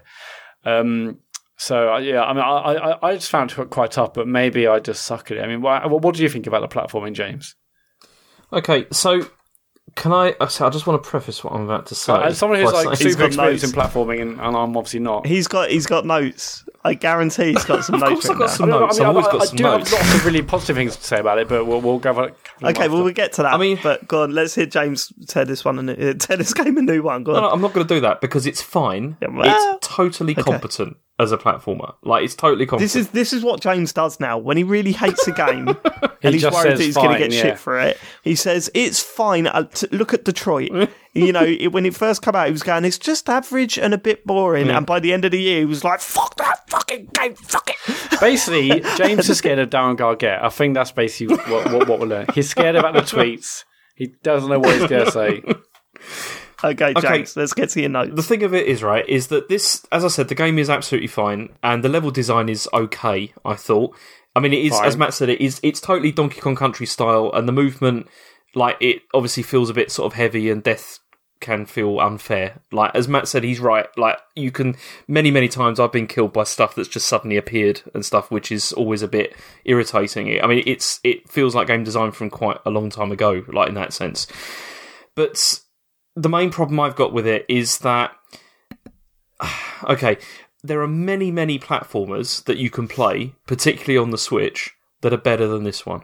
I think, like in the terms of like if you if you want to play a good game like this, you can play Donkey Kong Country, which has really nice like character design and looks great. The characters in this still look horrendous. I think. I never warmed to Yeah, those they- characters Well, I wouldn't all. say They're they're horrendous. I mean, come whether, on, whether they're charmless charmless, or not. Yeah, I mean, why would you say they're horrendous? Well, they because they, well, this is the thing. I okay. I'm not a huge fan of Donkey of the Donkey Kong style of game. Like I prefer, like you, like tighter controls and everything. Like that's why I prefer Mario games over like Donkey Kong ones. But at least with like stuff like Tropical Freeze, it looks like the character designs are really nice. The world design is really good, and it makes me feel like I want to go back to it. These characters leave me completely cold and don't make me feel like I want to interact with them at all. Like they just. I don't know. They're just completely forgettable and not really that great. I don't think they look that nice. But I mean, the thing, there are some nice things about it. Like I quite like the fact that the levels can be changed, like from the outside. Like Yeah, I think that, I think that's a really good touch, actually. Yeah, so that was a mechanic where that you, you could there's an overworld and you can do stuff in the overworld that affects the levels themselves, right? Yeah, Because that was the one thing that I liked about the original Yooka-Laylee game. What it did was you started off in a 3D area in a in a level, Mhm. and you can expand that level by um. Do, I can't remember. You had to collect enough pages or something, and you expand the level, and the level grows out. Mm-hmm. And I thought that was a great idea to sort of. I don't know, like add more life to each level that you've Yeah. become so familiar with. The problem was the error that they did there is that it only checkpointed when you went in and out of doors. So if you went from one end of the map to the right of the other and then died, you had to go right back to the start of the map again. And it was, oh, fuck this. Um, so that's what really sort of wound me up. But yeah, sorry, go on. But then it's, I mean, it's also got this whole thing whereby, like, if you fail like a bunch of times, you can like skip bits of the game if you want to, and that always feels weird to me. Like that's because that's kind of like saying this is not very well designed. Do you know what I mean? It's I, like, I never Ah, actually. d- Did, you you, gotta ever be do careful that? with though? I, I never actually pressed X. I didn't actually do it. I didn't. Actually, what actually happens when you do it? Mario games do that. They do, but then one of the things that Mario games have done more recently. I mean, I don't know if what what does New Super Mario Brothers U do? Does it skip stuff? Because I don't know. It doesn't it just let you pick Luigi and he does a level for you, like in Super Mario Maker. Yeah, but then you can see how it's done and everything. Whereas this, like, it just takes you literally to the next section, so you just like miss the whole bunch of the game out, which is Yeah, I, I, I mean, I, I'd be careful complaining about that. Like, Yeah, I, I, know, I 'cause see what you're saying, but I I'd be. I I understand.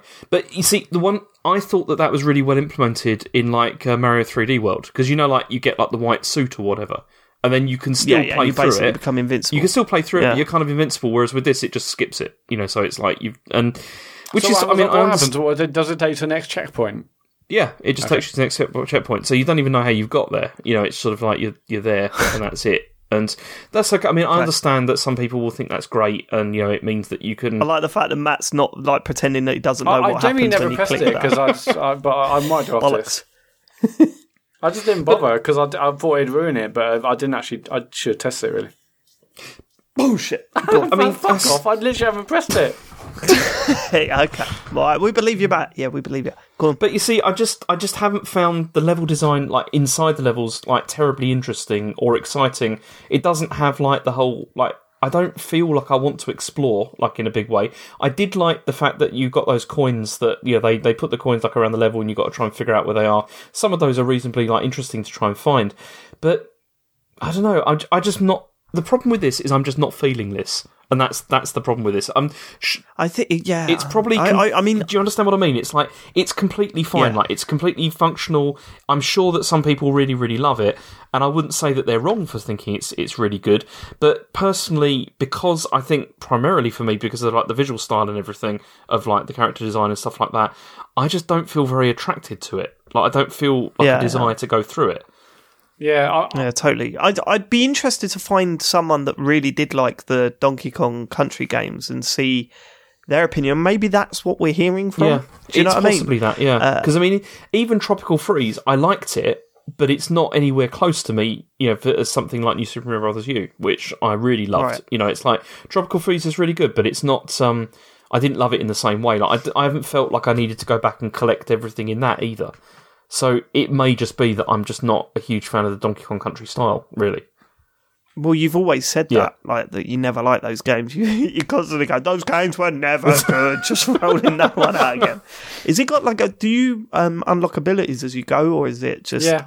As you Well, yeah, because it's got the potions as well. Because you can pick up yeah. these like you can pick up like these tonics, and then they like add like multipliers to your score and all that kind of stuff. You know, I mean, the overworld stuff's kind of quite good. I quite enjoyed Yeah, that. that Like the stuff way is that the you best can bit. like I think that's that's Yeah. really really great. Like, so you have this like obviously massive map, and when you start off, you can't see anything. It's just clouds over the map until you unlock certain bits. And then um, as you make your way through the map, there are like is, uh, the storybooks which function as the levels. There's also these locked um, these locked gates, and you've got to pay uh, in coins to get them open. So that means you have to go back to the levels or go through the levels that you've you got access to, and there's a maximum of five coins per level. You basically make sure you need to collect enough of them to basically to pay your way through these uh, paywalls, as they're called, throughout the overworld. And as as we said, the ability to change a level uh, in the overworld. So you might go to one level and there's loads of water everywhere. And I think one of the early ones is you can freeze that freeze that book. And you go in and then you can access new areas. Um, in a frozen version, so it, it's it's not it's it's basically it's a, it's like a B side to the same level. There's like another set of five coins to collect. You don't go back to Yeah. the same same uh, same one. Um, and others you might go backwards um, through the same level. I thought that was really good. And in fact, the overworld was a bit I wanted to explore the most. I thought it was really good. There, there's like there's a bunch of secrets where you can. It looks like you, there's just loads of trees you can't get through, but you may be able to push through and get to a secret area. There's keys for gates to open as well as as well as just finding other little like little shortcuts. I thought the overworld was really good, and and there's also little um, other characters to meet there, which have their own little side missions. Um, you know, to, to, to collect a certain thing or to find something to bring back to them to unlock another area. So yeah, Overworld was great. Um, I, I wanted to really like this game, and I, I don't know. I just I got really really frustrated, and maybe that's me being rubbish, but I just I was I was I just didn't feel satisfied by the platforming at all. I was constantly like I was constantly fighting it. Um, nothing like the other platforms I played, which I've absolutely loved, where I know exactly where I'm going to land. And maybe Donkey Kong Country just never felt good, and maybe this feels exactly the same as that. But yeah, it's No, a I real shame. Really, I, part of me wants to go back because I, I, I do actually want to. You know, I, recently I've been playing games and finishing them. It's really satisfying, and this is the first game in ages I can see myself not doing that, and it's like annoying because I do want to play more. But I just I played uh, like basically I think since like Thursday, so I, I've put a fair few hours into it, like five to ten hours, maybe a bit more. And I was just, I don't know, I just got frustrated and annoyed. And I was thinking, like, have I just wasted my weekend playing this and I could have been playing Destiny 2? I don't know, I just felt a bit shortchanged from the whole experience, really. Okay, so the only other question I've got is that the, it, there's this whole mechanic about the impossible layer. It's a level that you can access right Yeah, at the I've- I've start, got but it's questions about really that, fucking James. hard. What is it? Only two people. Uh, um, the company that play, is it is it Playtronics? Playtonic. Played on it, yeah. Playtonic. The, the, the, uh, there's only two members of staff that have completed that that level or something. Yeah, yeah, I've so it's, it's really cool. So you basically you start like there's like a bit of an intro intro sequence and like cutscenes and stuff, and then basically you you get put in the impossible layer uh, or layer, sorry, and um and basically there's there's stuff in there, and I died really really quickly. But yeah, the whole idea is that you can basically go back to that at any point and try and finish it. Every time you um you complete a, a level in in the main game, you get a B, and I think there's up to like 50 Bs to collect, and for every B you collect, that enables you to get hit another time um, in the impossible layer up to a maximum of 50 times. So if you get every B, you can basically get hit 50 times as you try and make your way through the impossible layer. Um, but yeah, like I guess the idea is that if you were good enough, you could just go there without playing the entire game and and get through it. I guess. Um, I mean, the, the, it's, I'm sure there's probably That's pretty yeah, cool. yeah, I it's, like it's that a really idea. great idea. Actually, I mean, I didn't actually ever, I didn't actually go back after that official initial, that first initial run. Uh, did you go back and try and do it, James? I've not. No, I, I haven't tried it yet. Oh, yeah, as I was I think playing, I I thought, I bet James has just focused on doing this instead. Uh, but, so you've completed it. yeah, I completed without actually un- unlocking any of the map. I think I think it's a really cool mechanic. Um, but uh, I, I did go back to try and do it. I mean, I, I Hmm. think I've got like fourteen or fifteen bees. How, how many have you got, James? Did you? Uh, nowhere near that. I've only got about nine. I think it's uh, yeah. I'm not that far in. Yeah, I, I do. I do want to play, and then maybe uh, you know, maybe we'll go back. But yeah, I just felt a bit frustrated really because I, I mean, the, the, the character design didn't didn't do anything for me, but it didn't offend me either. The overworld stuff's cool, um, but yeah, just the fundamental platforming just wasn't good, fun, or satisfying for me at all. Shame. Yeah, I mean, as, as I said, I think for me it's just because I'm not a huge fan of the Donkey Kong Country style anyway, and you know it doesn't even have the character design going for it. And that's, So, and so, that's the Don- so problem. when you Donkey Kong Country style, so what does does that control poorly, like or what, or is it No, it doesn't just quite control- it's, floaty? it's not a case of something being poorly. It's totally just, different. different. Yeah, it's just a different. It, it's it feels heavier, like the way the controls are, and like you do have to plan ahead quite a bit more than you do, you know, with other games. But then there is still Yeah, it's more about your arc, Yeah. isn't it, more than anything else? Than the arc of your jump, more than Yeah. Where you, uh, like you're so focused on landing in Mario Hmm. that it feels like you've got less control in the air in the Donkey Kong Yeah. games. So you it's more about when you're jumping rather than when 'Cause- you like how you're because when you jump, you're like you're really committing with that because you know you're not Yeah, going to be able time, to. yeah, yeah. you can't recover like in like in midair or whatever very easily, and this is like that. And uh, yeah, Yeah, I mean, th th th there's quite a lot of uh, levels, the ones I played, whereby basically there isn't a floor, and so you've got to basically keep jump. You know, so as soon as you miss a platform, you, you know, you, you you you're dead basically. Uh, and there's some way basically you've got maybe like a second or half second on a platform before it changes, you know, it flips or does whatever it does. And with so many sort of my jumps where I was basically jumping in midair, trying to counteract it, or like suddenly facing the opposite way to try and go back towards the platform. And like you, I don't have the option of doing that if I've got half second on a platform. And so I think that's made it harder for myself. But uh, yeah, shame. Um, yeah, Shame. yeah. Shame. All right. Because I Well, saw some very, what else very you been playing, Matt? reviews on that thing. But it did for me. I mean, as I said, I'm sure anything. some people love it, and they they're right. There's you know maybe it's what they really they enjoy that kind of thing, but just personally didn't do anything for me really. But you know, Okay. Well, what what else you been playing, Matt? Uh, well, actually, James and I both played Man of Medan. we did. Oh yeah. Oh, so you Eventually. streamed this, and it, so this is the this is kind of the follow up to Until Dawn, right? Not really. Well, it's not a follow up to it. It's just It, it, By it's, same it's a new Same anthology spiritual- series, but it's yeah. the same people. Yeah. Yeah, yeah. Okay, so what what what's the what's the story here? Let's hit the story first. The story, as far as we're um, aware so far, there's like this big old ship, and on that ship there's like a crate with some mysterious stuff that was leaking, and then um, uh, also on that ship was um, the uh, I believe some dead soldiers. That that like mysterious green, uh, you know, smoke went on his on, on his these soldier corpses and turned them into zombies. And then I believe that was like many, many, many years in the past, and now we're like back in present day with uh, uh, uh, a group of uh, I'll say early twenties people. Um, Just say who- yuppies. Fuck say 'em. yuppies, yeah. Uh, early twenties, uh, g- a gang of friends, and they're they're like sort of exploring shipwrecks and stuff, and that's basically where we got to, didn't we, James? I mean, they're basically awful people. You know that we're yes. uh, again, we don't, I mean, th- th- but that gets us a couple.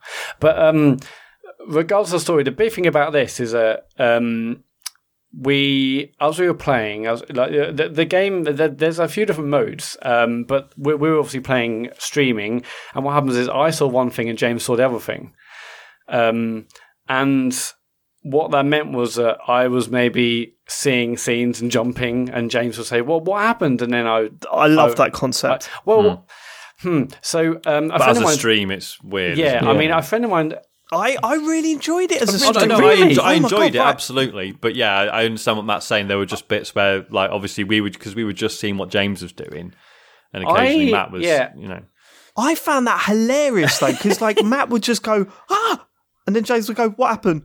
A bo- body just fell out, and I just thought the fact that we didn't see that, we just heard the stream, was so entertaining. Like I really enjoyed it, and also you just did not know when Matt was going to jump out of his skin.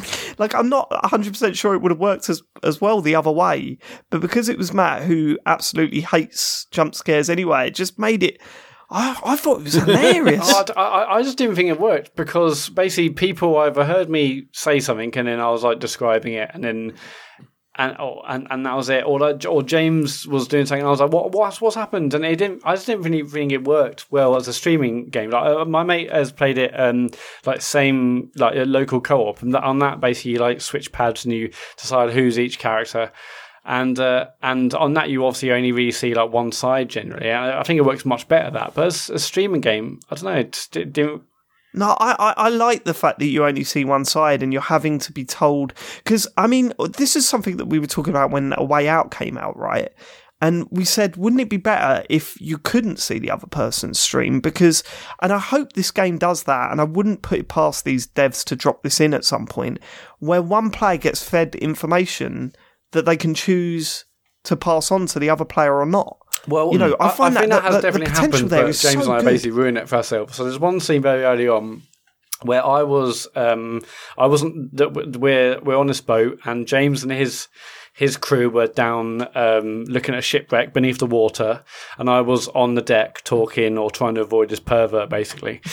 and um, so James and I, so I, I- I've watched I've watched through bits. I haven't watched the whole whole stream, but JC James was down, you know, di- uh, diving underwater, looking at a shipwreck, and James, I believe, heard an explosion. And then I think, do you have like a decision to make, James? Yeah, you have to decide whether you're going to go up quickly or yeah, not. and, yeah. and- yeah, but basically, you've heard an explosion, and on uh, on on my side uh, of, of of the screen, I knew what explosion was because basically the barbecue I was doing on the deck had blown up, and it's you know it's it's fucked up basically. So if I hadn't, and I think I might have said, "Oh, James, don't worry, it's just a barbecue." What I should have done was not say anything, and then James would have had a bit more of a decision, saying. Well, do stay underwater with this wreck, um, or do we go up because there's an explosion? What does that mean? Are people safe? But because we were in constant communication, I think it sort of robbed us of any sort of tension and difficult decisions that oh, could have happened had we not shared But then it. you you know if that's like that's clearly the example then, right? That's clearly Yeah. putting it in your head that you don't necessarily have to tell them the truth about what's going on. And there's plenty more games yeah, to yeah, play. yeah, definitely. yeah. I mean, so, but, we had like a horrendous like first forty You know minutes now. of technical troubles, so we only played about an hour. I don't actually know how long the game is, but yeah, I, I think we were mu much better prepared. Also, this one I could I couldn't really hear it for the first twenty minutes. James couldn't see because it's too dark. That's all sorted out. on, on the next one, we're, we're going to go straight in. We know what we're doing, and I think we will. I think we will actually talk less about what's happening in our scenes because I think that might make for a better stream. Because yeah, I just felt like I we're like that. each What other was of- it? The game comes up. Make sure you turn HDR off. Uh, you know, it, it causes problems. And she just went, So we got that warning at the start of the game, James. Did you turn HDR off? Well, no, but uh, I didn't think it was going to be that like, bad. it was awful. It was like completely pitch black in places. You couldn't see a thing.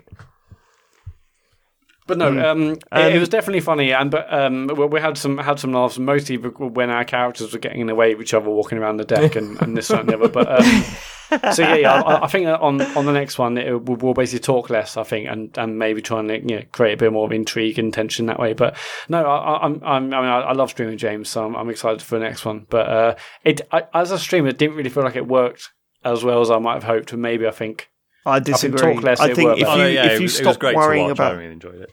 Yeah, yeah, yeah. Is, is, is Matt? This is Matt's uh, full process here.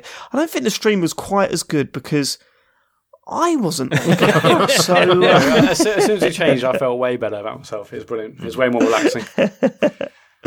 I I think it works very well, and I think it works very well that James is streaming it as well, and you could just hear Matt because when Matt screams at something that's happened, and I'm not dissing you because I'd be the same Matt. I'm not taking a piss.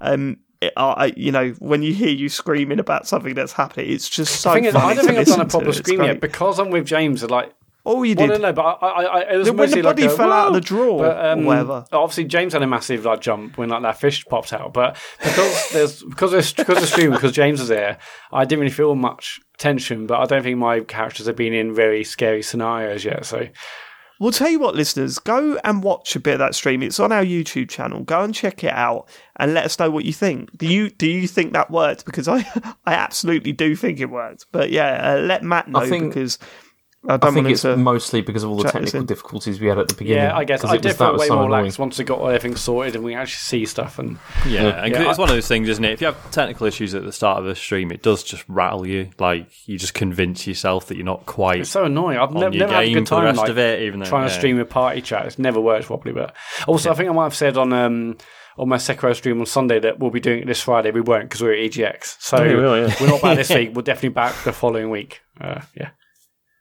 Cool.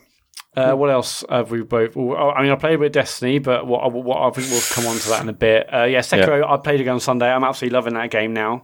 Uh, this is my th- fourth stream, and I've um, in the week I I watched a couple of videos from uh, uh, one. I think uh, Matt Spink, who emailed in earlier, he sent me a really good like 32 minute video of some guy running through some of the basics. I watched another VaatiVidya, beginners video, and I've done some actual practice uh, with like the uh, practice dude um, just before the stream, and that massively helped. I've got the I, know how systems work, even if I can't execute them perfectly every time. I did uh, loads of Mikiri counters and parrying, and yeah, I'm hugely enjoying the game now.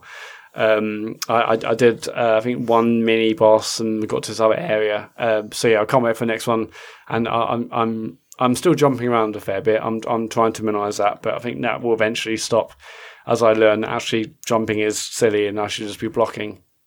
Uh, but no, I, I had a great time on Sunday, and yeah, Sekiro's it, it's proven to be brilliant. Uh, big fan, big fan. And then um, what the golf? I finished that game, um, but I'm really frustrated. Really frustrated because I I'm at 98. percent I can't work out how to get 100. percent There there's um, these things um, throughout the throughout the game called trophies where you basically hit this like this little um, this box and it out pops out this random trophy related to the level.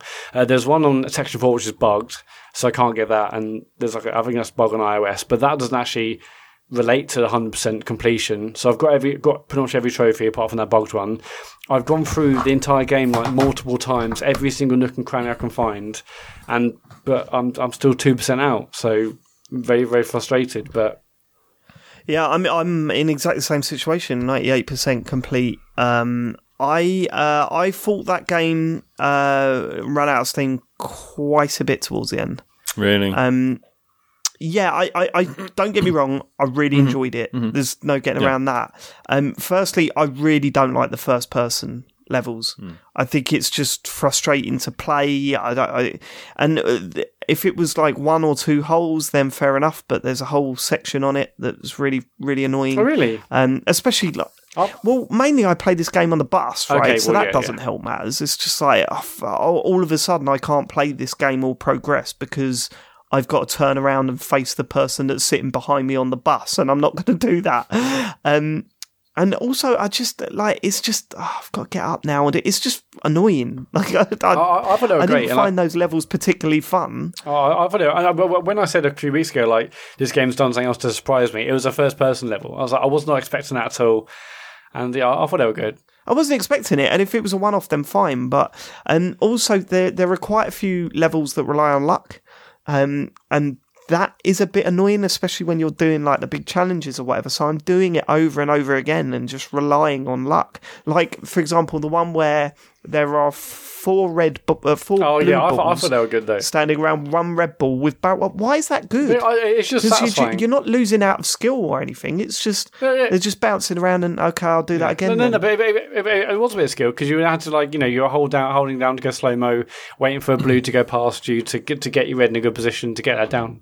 Yeah, but then a barrel will just ping out of nowhere and then Yeah, blow I didn't you mind up. it. Like, the- like, the- okay, I, all right. I I love the game, but there was a bit towards the end. I actually said out loud, oh, "Don't don't do this. Don't don't do this to me. Why would you be like this now?" Like it What's was the banjo ones. oh, that was okay. No, because I that, that was like that was like QWOP. It was like it was. Yes, it it, wa- no, it totally was. wasn't. When It it's was- like get, when it's like get get to the um get here in like twenty one seconds or within like fifteen shots or whatever it was. I was like, oh my god, like this is. I hated that stuff. I was like, well, why? Are you, what this is based on luck now? Like before, is A, That that wasn't right. I that's fucking hated banjo. I was like, don't do this to me. Why are you making it? Some shit one. It was more like that. What was that um game about climbing? Um, yeah, um, Sean. Bennett. Oh, yeah. getting over it with Bennett Yeah, Foddy. g- yeah, yeah. Yeah, yeah. yeah, yeah, yeah, yeah. it- It, it was more like was, that. yeah. You just had to make sure that you got the banjo in the right, Right. place on Yeah, the right and, and thing. after uh, once I got that, it was better. But I was still like, oh, the horse on the train one was in that amount of time. Was yeah, one yeah, that yeah. got That was me, also like, difficult. really yeah, wound because again, random stuff would just like fly on the top of the train to knock you out of the way. But yeah, I just kept like swiping up, and it was fine. Um, but yeah, I'm Um, mostly frustrated about the fact I can't get 100. percent Maybe if they patch it, maybe because some people have also finished the game 99 percent and can't find anything else, and I finished 98. So. I really would want to get 100%, but maybe if they patch it, it'll be all good. I just, I just deleted it. I was like, okay, I really enjoyed that, but I'm done. I've gone now. back to it today. I, I Uh, must have gone through that entire thing like seven, eight times now. yeah, I'm not doing that. I'm not flicking that ball around just to get a number two two numbers higher. It's you know I've enjoyed my time with it, and um, yeah, I think by the end of it I was done. Uh, so I'm not really, I'm not really I- I- interested I, in going back and that polishing it, things it, up. It was running out of ideas. I, I think they could add more. I mean, which is uh, crazy to say because the amount of lot of ideas, it has in in this game. game is is ridiculous, and the vast majority of them are incredible. And I would recommend it to anyone. This What's game. um? Um, it's it's not that it so much run out of ideas. It's just that um, when it tried to become more of a game rather than a hey, look at this cool shit, uh, by introducing uh, more challenging gameplay, it I, it kind of loses its appeal. Yeah, like I, That's- that's from what. I've played, I only need that game to be a series of funny jokes, and and that's Yes, not uh, you know, and that's not in a dismissive way. Like it's what I played was insanely clever, and I love the fact you know it's jokes around gameplay, but it didn't need to be a good game. Do you know? you know? No, Yeah. and when when these ideas aren't properly fully fleshed out, uh, understandably so, because there's so many um, ideas wrapped Yeah. around it. Uh, then when you're trying to turn that into a challenging experience, the flaws in those little ideas start to be Yeah, exposed more yeah, and more. sure. Um, Well, what, yeah, what did you so find bit- as our bit hardest, the hardest set of levels? Did you struggle on any of them? Oh god, yeah. The um, well, I don't want to give them away by saying it, but there's one with the razor blades Oh, yeah, that was yeah. That I sent you a screenshot of. That was really Yeah. challenging. Um, but but I, I I quite enjoyed that. It's just it was yeah. That I was found really, the really super hot ones probably the ones I struggled most. Like ones where you got like get it done in a certain amount of shots, or you couldn't get hit, and but still excellent. Yeah, I mean they they they were challenging, but I didn't mind those. I did, I didn't find them uh, frustrating, but um, yeah, no, it's the it's the sort of later stuff I think that that started to grind me down a bit. But um, but yeah, you know, I don't want it to sound like I'm being negative with this game. Recommend it to anyone. Oh, If you- yeah, especially go Apple yeah. Arcade, just whack it on there. It's the real I think it's deal class. uh, for a long period of time. And the play. last thing. I played was a, bit, a little bit Destiny 2, but I'll wait for Sean and Co to pick up on that. Shall I? Do you, want, do you want me to do that now? Yeah, go on. Yeah, let's, Let's just get it out of the way. Okay, goodbye. Uh, so, I loaded it Yeah. up. Yeah, me too. Yeah, I loaded Good. it up, and then I just thought I can't. No, that's fine. Uh, like, it is, so as always, a massive commitment. I mean, the fact that I've had a week off the show, I've got this and one other game to talk about. So, um, yeah, so I've been playing Destiny 2 Shadowkeep an awful lot over the last couple of weeks. I really like it. Um, it's fascinating that for a, a team and a game that's come under fire for reusing assets, the the big new expansion is set on the moon from Destiny One. It's different, but it's the same bit of the moon. Like there's there's been some changes, but you know, um, and the enemies you're fighting, it's enemies you've already fought, but nightmares of them. So that Oh, I love that shit. That, that- they did that shit all the Well, this time. These it. ones have green antlers. Yeah, it's just it's like it doesn't matter. It's not a problem. It's just fascinating that they keep opening themselves up to that criticism. But I, I, I know, yeah, they keep Um, they keep putting the ball on the goal line and telling the fans to kick it.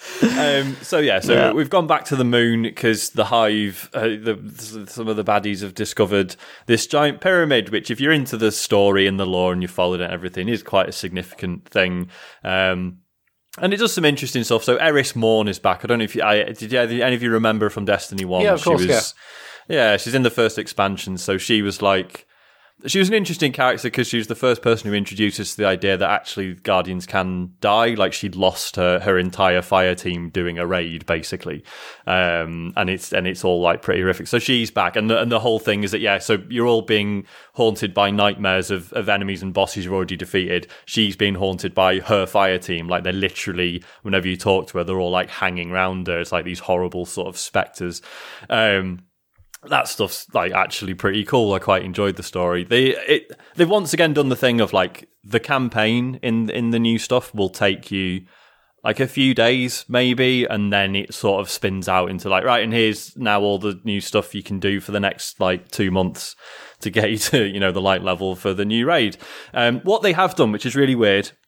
So last year we had um so Forsaken came out which was the big new expansion and then every 3 months after that so three months after that, we then had like there was a new season. So every three months there was like there was, so the season of the Forge, season of the Drifter, and then I forget the last one was. Um, so yeah, big new expansion, and then every three months something new came out. What they've done this time is so Shadowkeep's come out, but that includes the first season for this year as well. So you've got this one thing. So it's like, right, Shadowkeep, it's the hive on the moon, and they've built this huge keep, and there's this giant pyramid, and uh, it's all a bit spooky and scary.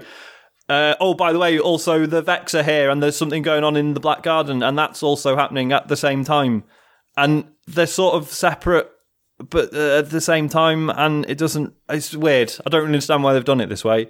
Um, you kind of you finish the campaign for Shadowkeep, and then it's like, also this is happening as well, and it, it's just a bit odd. And I don't mind because it's just more stuff to do. I just I think they could have quite easily got away with just like leaving it a couple of months, but I, I don't know. Yeah, I haven't. I Um, haven't. I haven't. Um, I've only done the first little bit of the camp, uh, first like mission, if Mm. that, of the campaign. But I've heard loads of people say it ends really abruptly. It does a bit, yeah. But Um, but, it's um, just- but also I've also heard people say, well, you know, it ends abruptly, but it sort of potentially paves the way for an interesting idea about where we go with the future of Destiny. Would you say Yeah, spoiling exactly. it? Would you, So would you agree? Yeah, because th- so the thing with this pyramid is that it's it's related to the mysterious fifth race um, that has been in you know Destiny concept art since day dot, um, but has never actually appeared in the game. So it's now it's like oh fuck, this is actually happening. They're actually here, and, and we might see them soon, probably in Destiny three coming twenty twenty one. But who knows? Um, well, I mean, what's mainly been fascinating about this coming out is um, obviously so Shadowkeep's come out, but also Destiny's First Light, the free version, um, is now available, which anyone can download, and it's just been really cool because it's got like a few people I know back into it, um, or people who've never tried it before. Um, so you know you've got like loads of people who were playing it anyway have bought Shadowkeep and they're all still really into it. But now it's sort of people are bringing up the rear as well and, and trying out the free version.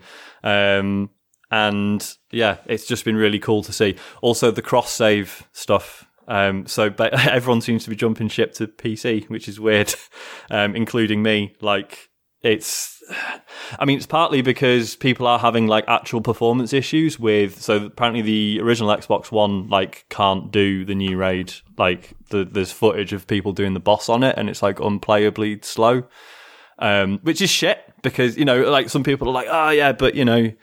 It's an old console, in it? It's like no, you're I mean, yeah, charging it- money for yeah, this. It's beyond shit. It's- that's that, yeah, that- yeah. That's surely that's unacceptable, isn't it? Like Exactly, there yeah, be you're- you're charging where, money like, for this it, it game should has got to work. function to a Yeah. decent enough standard. Regardless, I don't care if it's an Xbox One X. Like, is it we're on the Xbox One generation? That's surely that's can't Exactly. be allowed. If, you, if you're selling it, it Yeah, should no, it's work. unacceptable. that simple, isn't Yeah, it? it's unacceptable. Um, and it, and you know, and it's not like that.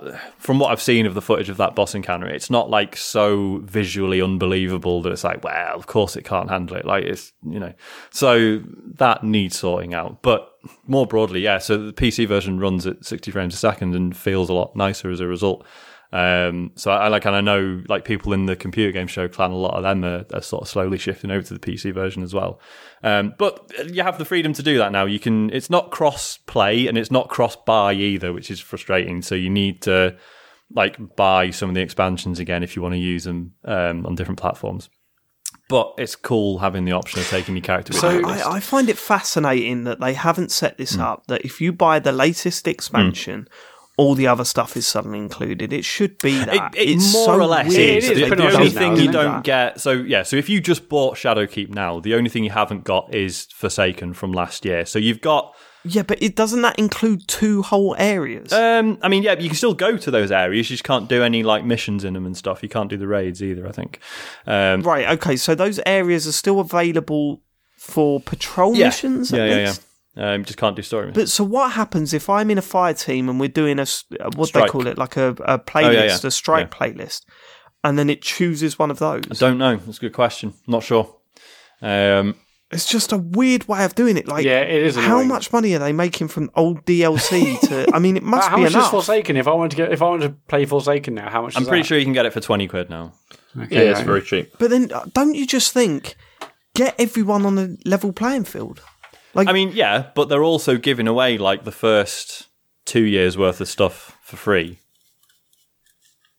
Like there's Yeah, there's loads to do there. that? Like like there's hundreds of hours of stuff there. Like all I'm thinking is that if someone who's never played Destiny 2 sees all Hmm. this buzz and says, I'm really going to give it a go now that this new expansion's Hmm. out, what do I need to play it?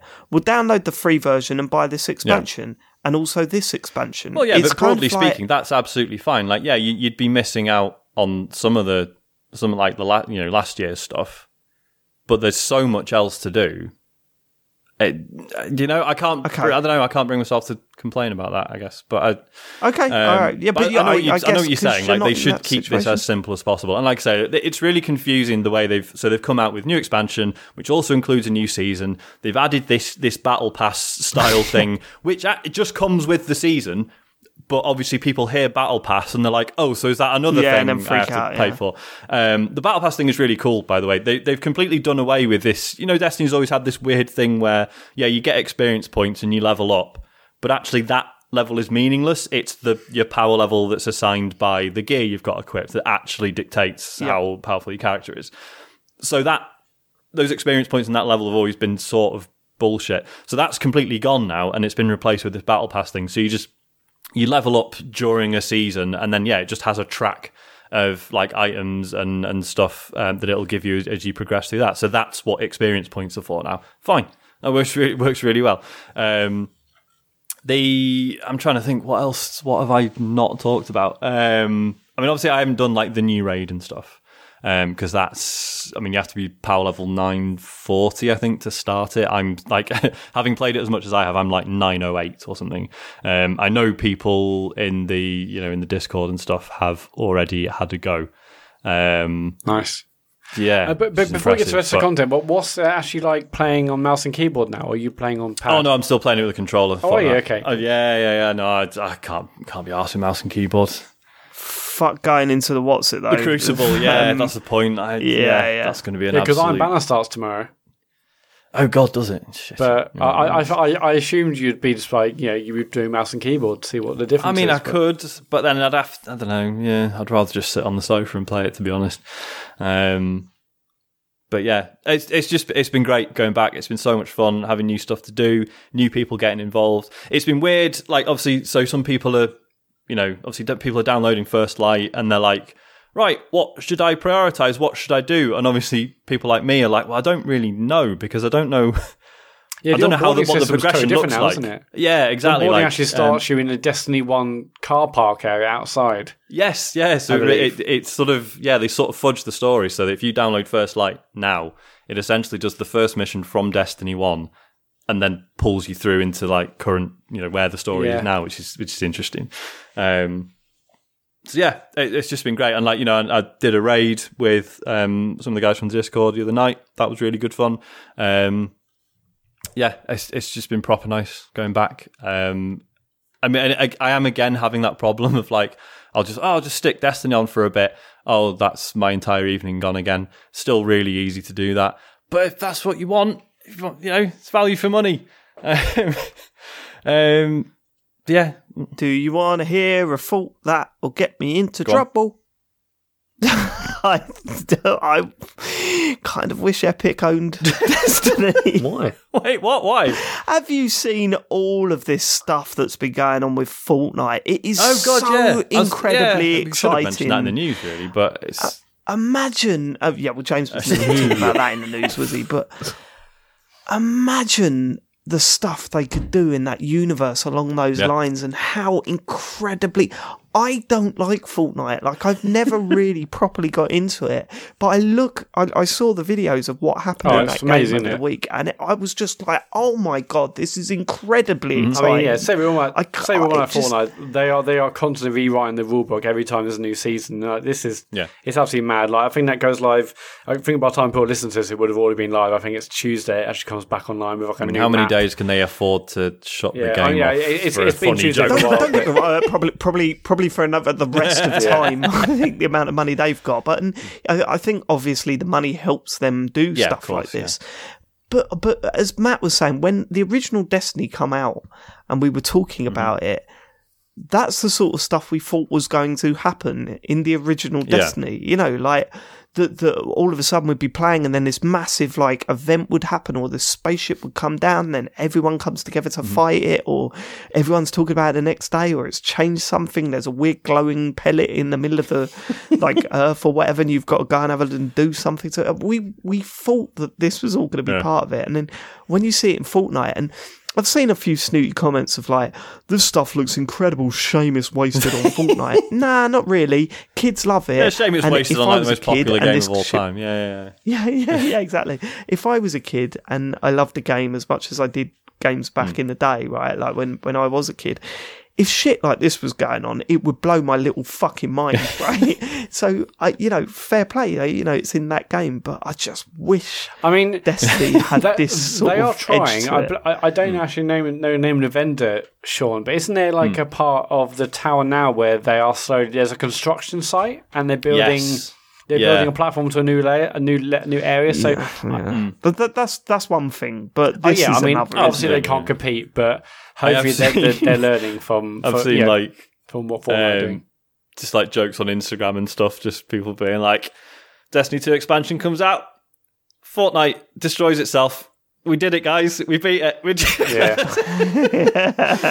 um, but yeah, but yeah, Uh, it- yeah, it's, I- it's absolutely staggering stuff for, from Fortnite. I mean, I I, Yeah. I haven't played it for a long time, but um, and uh, maybe I'll go back to try a new map. Uh, but Mm-hmm. it's just yeah, it, what they do is just absolutely stunning. Like the fact that everyone can get you know get, get, go in, can get in the game, watch this, and now people are just Mm-hmm. watching a stream of a black hole appearing and waiting for whatever, waiting for a Yeah, new map it really tomorrow. is incredible.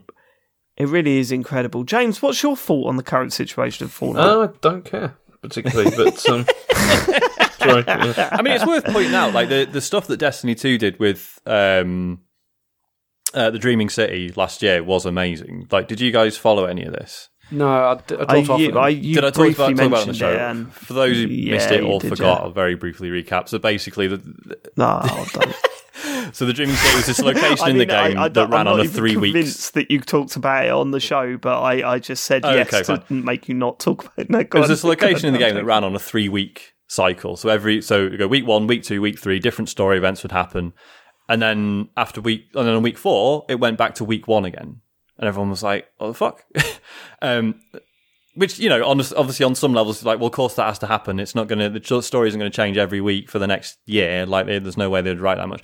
But then people realize, like in the dialogue and stuff, all the characters were aware that it had gone back to week one, and it's sort of over time, it was like everyone was like, I can't help. Like, I I know this is happening, but I can't help doing the same stuff over and over again. Like all the characters were acknowledging that they were in this like time loop, um, and it you know to the point that like you know by sort of cycle ten, you do the same story mission where you have to rescue someone, and they're just like. Sorry, this is really embarrassing, isn't it? Now this is ridiculous. You have to keep doing this over and over again, and it, yeah, it was absolutely fascinating um, to like how that happened. And then But was there was there a payoff? Um, well, basically, the whole thing was that yeah. So the Mara Sov, Queen of the Reef, was like observing all this. So as you were, if you did like certain activities in, within each cycle, you'd get like um, there were like a series of cutscenes you'd get with her because she was trying to figure out why this loop was happening and and why it was you know and how to break out of it. Um, and then yeah, so if you you know if you want to go like digging through that stuff, like there's there's loads of interesting stuff there. Um, so th- that was really cool. But yeah, um, haven't seen anything quite like that in Shadowkeep yet. Um, but we'll see. yeah, Yeah, probably. It'll Um, come. Uh, yeah. so yeah, that's that's going to be an ongoing thing. Look forward to hearing about that the next few weeks. okay. Any what's the other game? The other game been I've been playing is Flotsam. Um, so this is uh, it's in Steam early access. I don't know if it's coming to consoles. I should have checked. Um, apologies. Um, so it's not. It's, yeah, it's not fully out yet. But to be honest, what I played seemed pretty pretty ready to me. Um, didn't you know didn't see any bugs or anything. Um, so this is a game where you're basically managing. So it's it's like a post-apocalyptic setting, but at a glance you wouldn't know it, right? It's all blue skies, and you like um, basically you're managing like a town that's just floating on the ocean because the ocean is all that's left, basically. Um, and like it, like it looks beautiful. It's all bright colors. It's quite cartoony. Um, and like aside from the odd sort of glance at like you know sort of beneath the waves, occasionally like, oh yeah, there's a city under the sea. Whoops, that's quite grim. Um, other than that, it's all quite cheerful, right? And it's so you basically you start off, you just have this one like central It looks like Waterworld. yeah, yeah, it does. um, so you start off, you just have this one like central bit, and you got like three people in your town. It's one, it's like it's one of those town building ones where like every time you get a new person, it's like you get an extra limb. You know, it's like really important. Every single person you get is like right, cool. That's like another job I can do. And, um, so yeah, you send people out like swimming out, and there's just basically like you know floating reefs of like plastic and and wood and stuff. Um, so you send them out to gather stuff, and then they like build little attachments to your little town. Um, and it's it's all like it's just about resource management for the most part, and um, so like obviously you need like food and water, you need resources to build stuff, um, and it's you know it's that it's that sort of satisfying supply chain thing where like okay, so for clean water, you know, drinkable water, you need a distiller. You want to run a, run a distiller, you need firewood. If you want firewood, you need a woodworking shop, and then you need to get dry wood for that. Which so you need to gather wood out of the ocean and then hang it out to dry for a bit. So you need a drying rack, and but you know, it's the sort of thing that, like, in No Man's Sky was really annoying because you just wanted to fly around in space. Whereas in this, it's kind of the whole point, right? It's figuring out these little sort of production lines for, for all the materials you need. And it's really satisfying to do. Like, um, you know, like I say, when you when you've got like a team of people, and it's like, right, this person goes out swimming with supplies, this person racks it up, waits for it to dry, this person takes it to the woodworking shop, da, da, da. Um, and it's you know, it's just one of those games that like if you just want life to make sense for a bit and everything's just everything works on like like you, you can just set everything up so it all kind of works like clockwork and it's all it's all just fine. It makes the idea of a post-apocalyptic life of living on the ocean and gathering bits of plastic seem all right Yeah, yeah, it's, alright, it's pretty actually, good. um, and you know, and like that that sort of resource management of like occasionally like, oh shit, like I'm running out of water, I need to like prioritize this, that, and the other. Like it works, it works really well. It's never stressful. It's just a constant, like you know, constant sort of shifting priorities about what you do next. Um, you eventually you build like you know you I think you scavenge like a sail and then what happens is so you'll be in like one bit of the ocean and you'll pretty much use all of the resources um, and then you can go to like a world map and you you can sort of progress across the it's sort of like a roguelike structure where you sort of, you know each each sort of position you can be in you can then sort of fork off in two different ways and it'll sort of say well this way there's probably some survivors in this other way there's some food or or whatever. And you sort of making decisions about where to go. And you just and that's like that's it. But it's brilliant like i stuck it on for um you know i was like oh yeah i should probably let's probably give this a go and then two hours just went like it was just it was great um really enjoyed it um yeah flotsam it's nice yeah Cool. Uh, that is is, it for you? me this week yeah All right, James. Um, okay, well, I've already talked about Yooka-Laylee and Man of Medan. I yeah, you don't need to go over the ones Do that it we've again. spoken Do about. it Let's again. get to exactly you what I was haven't. just saying, Dave. don't, know, don't know why you had to say that. Um, but I, I did, I did play two other games. Um, I played Castlevania 2: Simon's Quest, which is dreadful. Um, it's that's a bad game. That is. That was the one that was on the SNES It was, Mini, yeah, it was on the it was on the NES Mini, so it's like a it's a oh yeah oh, NES it's- Mini, sorry. although yeah. this one, I mean, I played it on the Castlevania collection, and it's one of those games where I've always because I, I enjoy the first one quite a lot, and this one I just thought I'm going to give it a go. But it is one of those games that, uh, as everyone always said, like you have to play it with a guide. There's no way that you can play it without one because it's just completely baffling. Like in places, it makes Like, well, what's the, what's the most obscure thing that you've well, come I- across? uh, well, no, there's those things. I mean, there's the famous thing of like you have to go to one area of the map and then like crouch down for like five seconds, like holding this crystal, and then like a like a what's it called a hurricane will come and take you away to somewhere else. But there's no there's no way that you'd know to do that. Like it, there's no way that you'd know. Like it was designed to be played by phoning up tip lines or whatever to find out what, what to do. Right. Well, Dark, Dark Souls had a Yeah. of that. no, this is on another level, and I mean, even like the designer has like said, like the people in the like in the because you go to these towns and there's like people walking around like giving you tips and stuff, but they've said they just lie, like they all just lie to you. So it's like you none of it makes any sense whatsoever. So you kind of have to play it like with a guide to try and figure out what to do. And it also has this like day and night cycles thing, which can be a bit annoying, you know, whereby you're playing and then suddenly it will just stop and it does the whole you know what a horrible night for a curse like thing and then the enemies become more difficult and it just slows up the whole thing but it does still have brilliant atmosphere and very nice music and so that's like the the redeeming features of it but it's not a great game it's um yeah, I, can't imagine a NES game having nice music, though, to be no totally but, honest. yeah but it's it's like laid the basis for like other ones later that you can hear like Yeah. the same it's it's, it's Yeah, very good yeah. but the other game that I played is a game called One Night Stand um ah yeah saw this Yeah. Um, uh, well because this this was on a Sounds like a very this, James this was on game. one of the streams wasn't it one of the Nindies ones a while Was back it? I think I don't remember I think so yeah I think um I mean, I think it came out on PC quite a long time ago. I think, yeah and um, I mean, it but was it's like, like it's only like four quid or something isn't it it was less than that. I paid one pound Okay. something for it. Um, Oh, shit, In a okay. thing. This is why I got it, and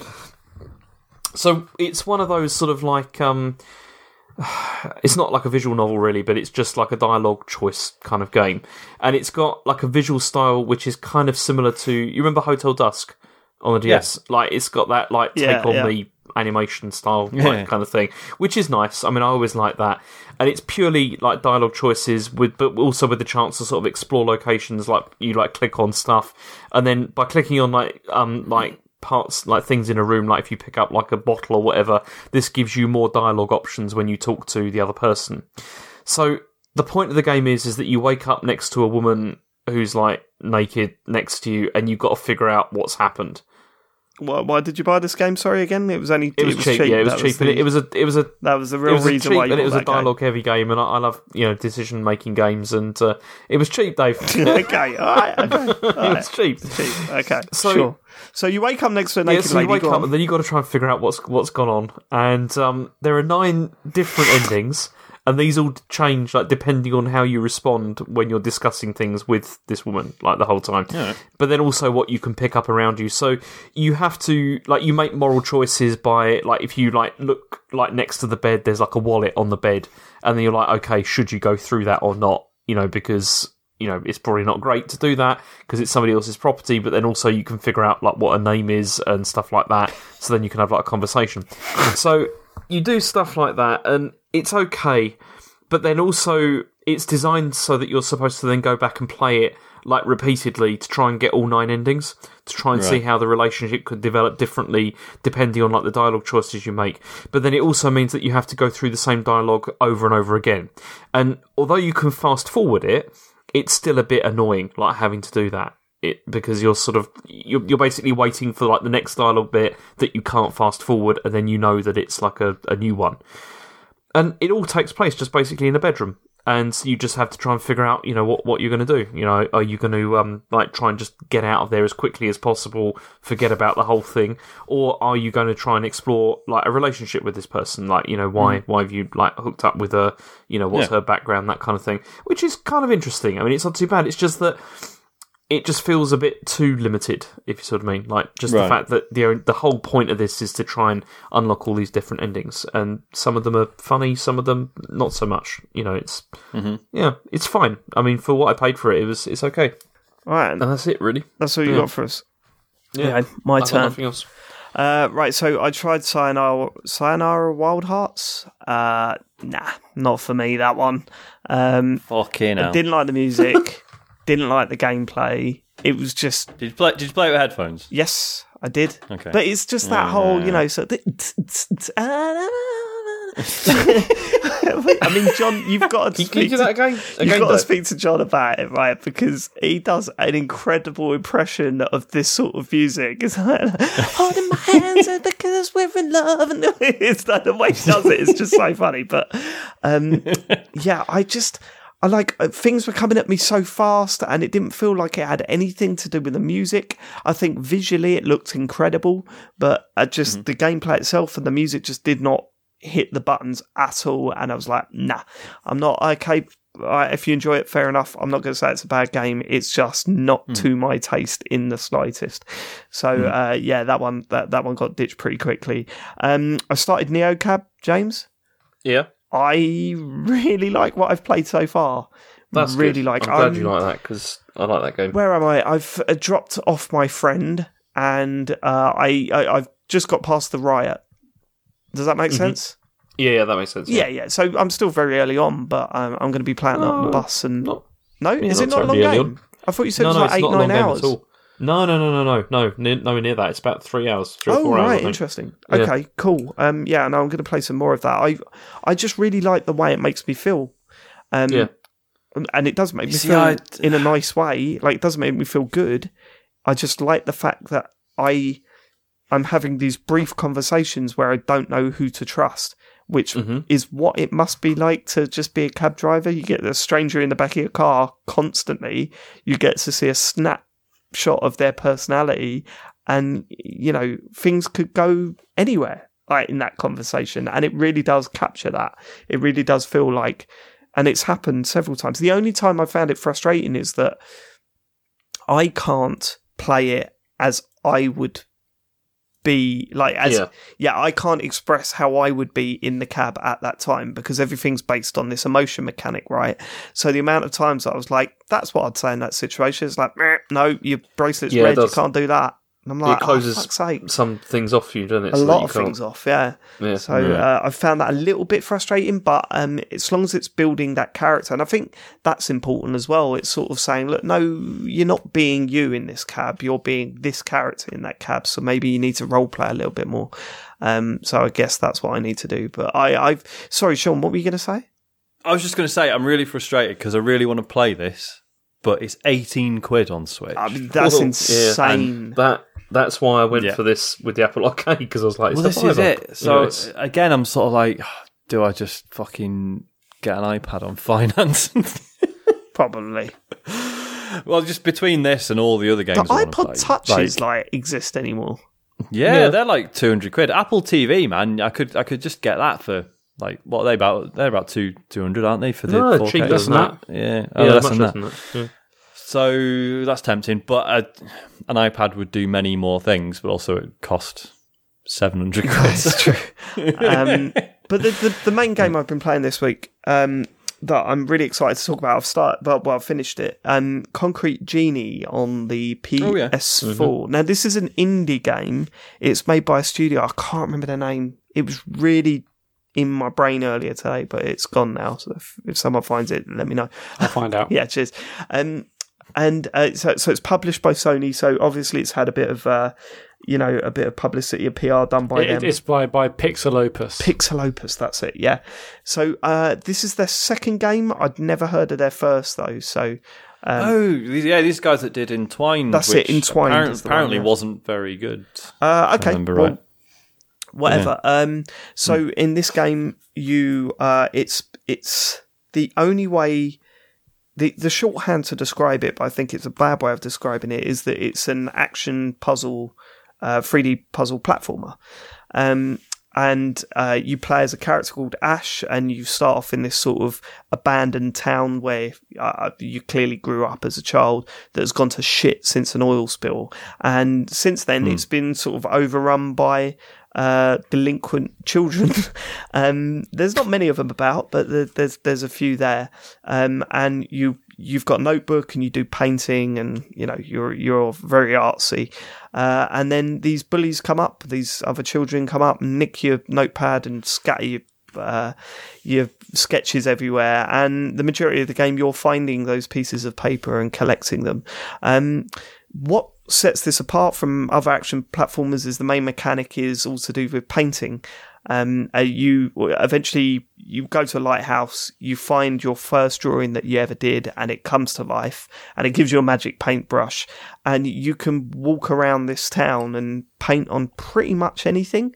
Because I didn't really know, I'd seen a few screenshots and maybe a short amount of video with this game, and I didn't really know what the gameplay mechanics were. I thought just by looking at it, it was a you know, it was basically a platformer where you have to maybe do a little bit of painting here and there in the style that it tells you to do. You know, a little bit like um, what's that bloody skating? game? Like f- future? Oh, Jesus Christ! Jet Set Radio. Jet Set Radio. Radio, yeah, a little bit like Jet Set Radio. You know what I mean? But it's not like that at all. The the main stuff you're doing in this game is painting on walls. Um, it's a real big part of it, and I'll get to how you do that later it, it's stunning to look at this game. It's absolutely beautiful. Everything from, you know, the characters and the architecture and everything around you really does have a beautiful art style. Um, all except for the the facial animations. I don't know if you've seen it, but so everything I think is in about 30 frames, uh, like around 30 frames per second because it was a bit of a shock when I first started playing it. It was like a bit like, oh, shit, is this dropping frames or is this just 30 frames? So I think if you had to, if I had to guess, I'd say 30 frames. But, but the faces are done like the mouth, the nose, and the eyes, and everything's done in um like it looks like stop motion animation. So everything's moving at 30 except for the face. And I've heard people praising that. I think it looks terrible, right? But, but to be fair, this is the o- this is the only thing uh, that looks terrible about the game. Everything else looks amazing because the joy of playing this game comes from the fact that the town is so dark and dreary and very limited color palette everywhere. You know, everything's a dark blue and in shadows and uh, it looks grim. But the more you paint, like all of your paintings stay in exactly the way you paint them on there. So you're painting all over every single wall. By the time you're done with an area, it looks so vibrant and so massively different to what it looks like when you first walk in there that it's uh, yeah it's it's pretty incredible. Um so for a large portion of the game what you're doing is you're walking about and uh, you start to make genies. Like you can go up to certain walls and you can draw a genie. What's beautiful about this is that you piece together the genie from different parts. So it will say, what sort of body do you want this genie to have? And you pick that and, and you, you sort of decide how big the genie is by how long your brushstroke is on the wall. Um, and I'll get to how you do that in a bit. But, um, so if, or you could just paint them upside down. So the head's on the floor and the arse is in the air and stuff like that. and then you can add like different tails and different uh, horns and all sorts of crazy shit. And then once you press circle to bring it alive, it it animates everything that you've painted, and that is your companion for the rest of the game. You know that that genie is there for the rest of the game, drawn exactly the way that you've drawn it. Um, and I think you eventually you draw about ten of these things, and wherever you go in this town, if it, once you're complete and you go back in the town, they're all still there, just like roaming about and stuff. And you're like, I remember you. You were the first one that I drew because you look absolutely shit. And I remember you because I wanted it to look scary, and you do look scary. And that's so you remember all these like characters that you're basically creating.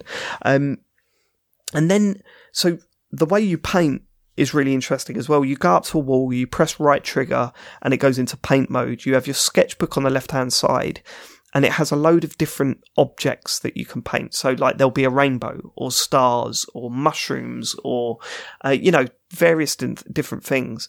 Um, and then you sort of point your controller, you use the motion control on your controller. You hold down R2 to start painting and then you sort of swoosh the controller about in your hands the motion controls is uh, fantastic. Like it works really well. I mean, you know, you guys know how much I hate motion controls. The, the, the fact that I didn't turn them off because there's an option to turn it off and just use a stick in this. The fact that I didn't turn them off sort of speaks volumes. Really, it works really, really well. Um, but what is even more impressive is when you paint. So there are certain there are different types of things that you can paint, and they react in different ways once you've take your brush off of the wall, essentially. Um, so if you tr- paint a log, for example, it won't just paint that log. It'll paint that log exactly where you've put it, but it will also add a hill for that log to sit in. And mm. what that means is that you feel that you've got some control of what the art eventually looks like on the wall, but what you're actually producing always comes out pretty, pretty amazingly. And the more you get into it, the more you realize that actually you can combine different objects in your notebook that changes the overall look of the thing. So at one point, I drew a lake, a frozen lake, and some northern lights over the top of it. And I thought, oh, just as a contrast, I'm going to put a sun in the corner.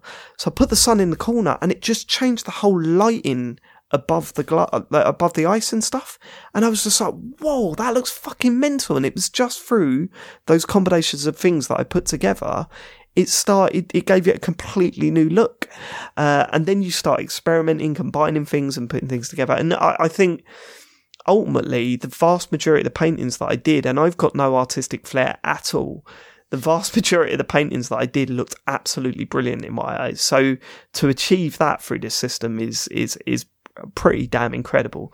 So, Dave, what's like moving around in this night though? Is it because I well, thought it was is, like a platformer? Yeah, th- thing, see, but... this is it, right? So it does have platforming and puzzle solving elements within this area.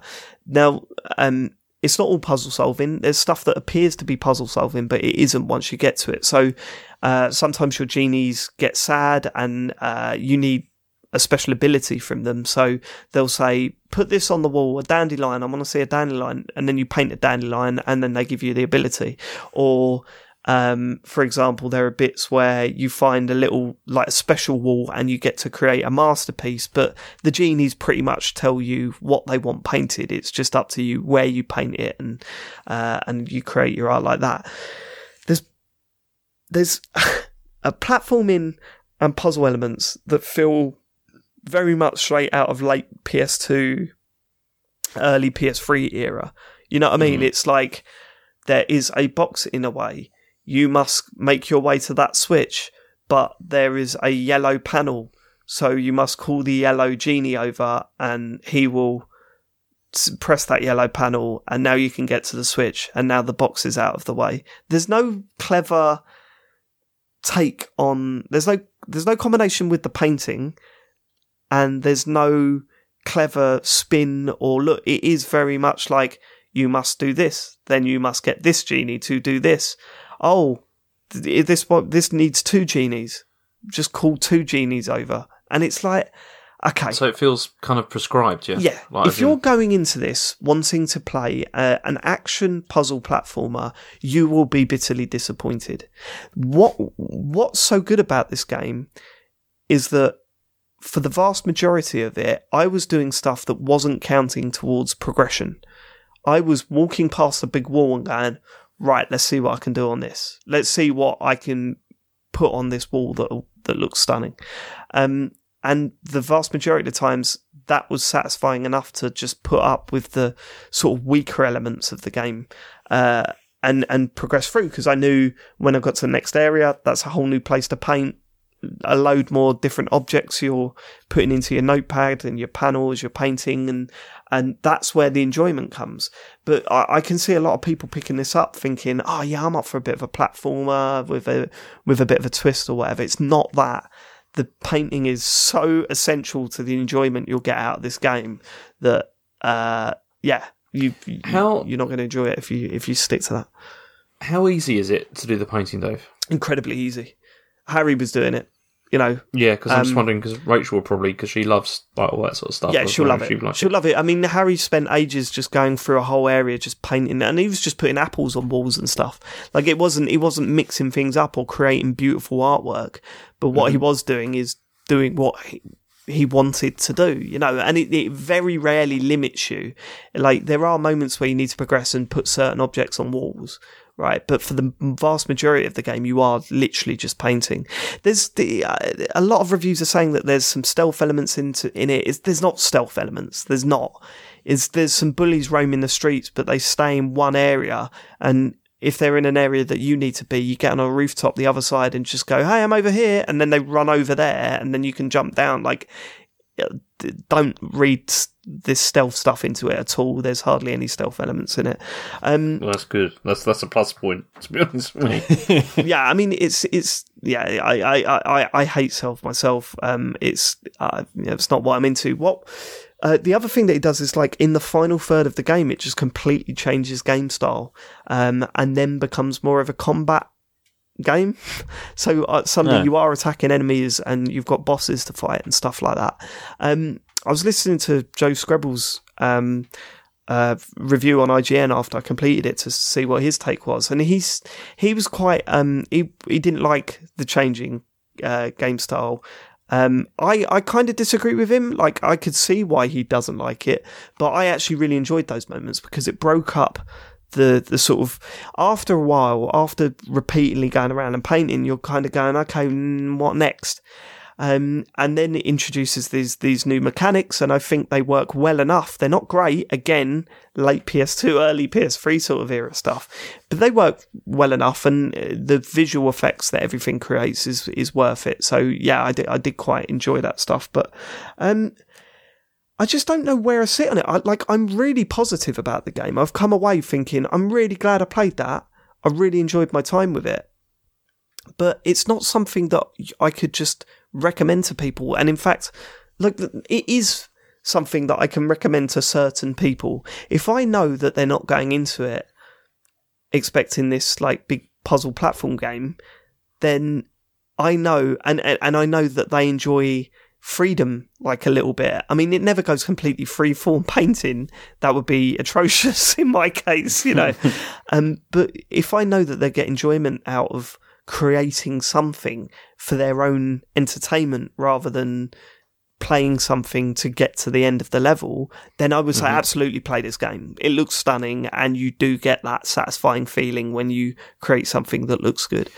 Is that is that like in a sort of like a Minecraft way, if you know what I mean? Yes, yeah. I mean, it, it's not as creative as Minecraft, but mm-hmm. I think for someone that finds something like, Minecraft really daunting, and uh, I don't want to go for that to like spend hours to create something that looks good and that I'm proud of, um, you can do paintings in like two minutes, and and they still look really good. So it simplifies it down. Um, there, there were a few things that I didn't like about it, right? So um, they've got these big masterpieces at the end of each area, but it's basically genies just telling you to paint loads of different things. So what is supposed to be this beautiful thing at the end of a level tends to look cluttered and totally shit. So that was a bit disappointing. Um, the special ability, so there on some of the walls there's this purple sort of moss stuff and the only way that you can get rid of it and uh, like the genies won't walk past them because they're stuck to the wall. The genies can only walk along in the walls basically. Um, and if there's purple moss stuff they won't walk past it. To get rid of it you've got to make the genie happy and he'll give you what they call super paint. And I can't tell you how irritating that phrase is by the end of the game because Ash, the lead character, is not the most likable character that I've ever come across in a game. He's a bit of a, I don't know, just the way he talks is a bit much, and he just he got under my skin a little bit but he says super pain like every two minutes in this game. And it, even Joe was like reading next to me and she was just going, Would that kid just shut the fuck up about super pain? like, he, he keeps going, Hmm, every time you see some purple paint on the wall, he's like, Hmm, gonna need some super paint. And then, like, when you finish, like, you got no super paint left, there's a massive icon on the bottom right hand screen, like saying you're out of super paint. You don't need Ash to go, Hmm, run out of super paint. Oh, co- like constantly. It's like, oh, hopefully I get some super paint. And I'm just sitting there every time he says it, I'm cringing my fucking teeth in. Give it something, give it a different name. Even if he called it SP, it would be better.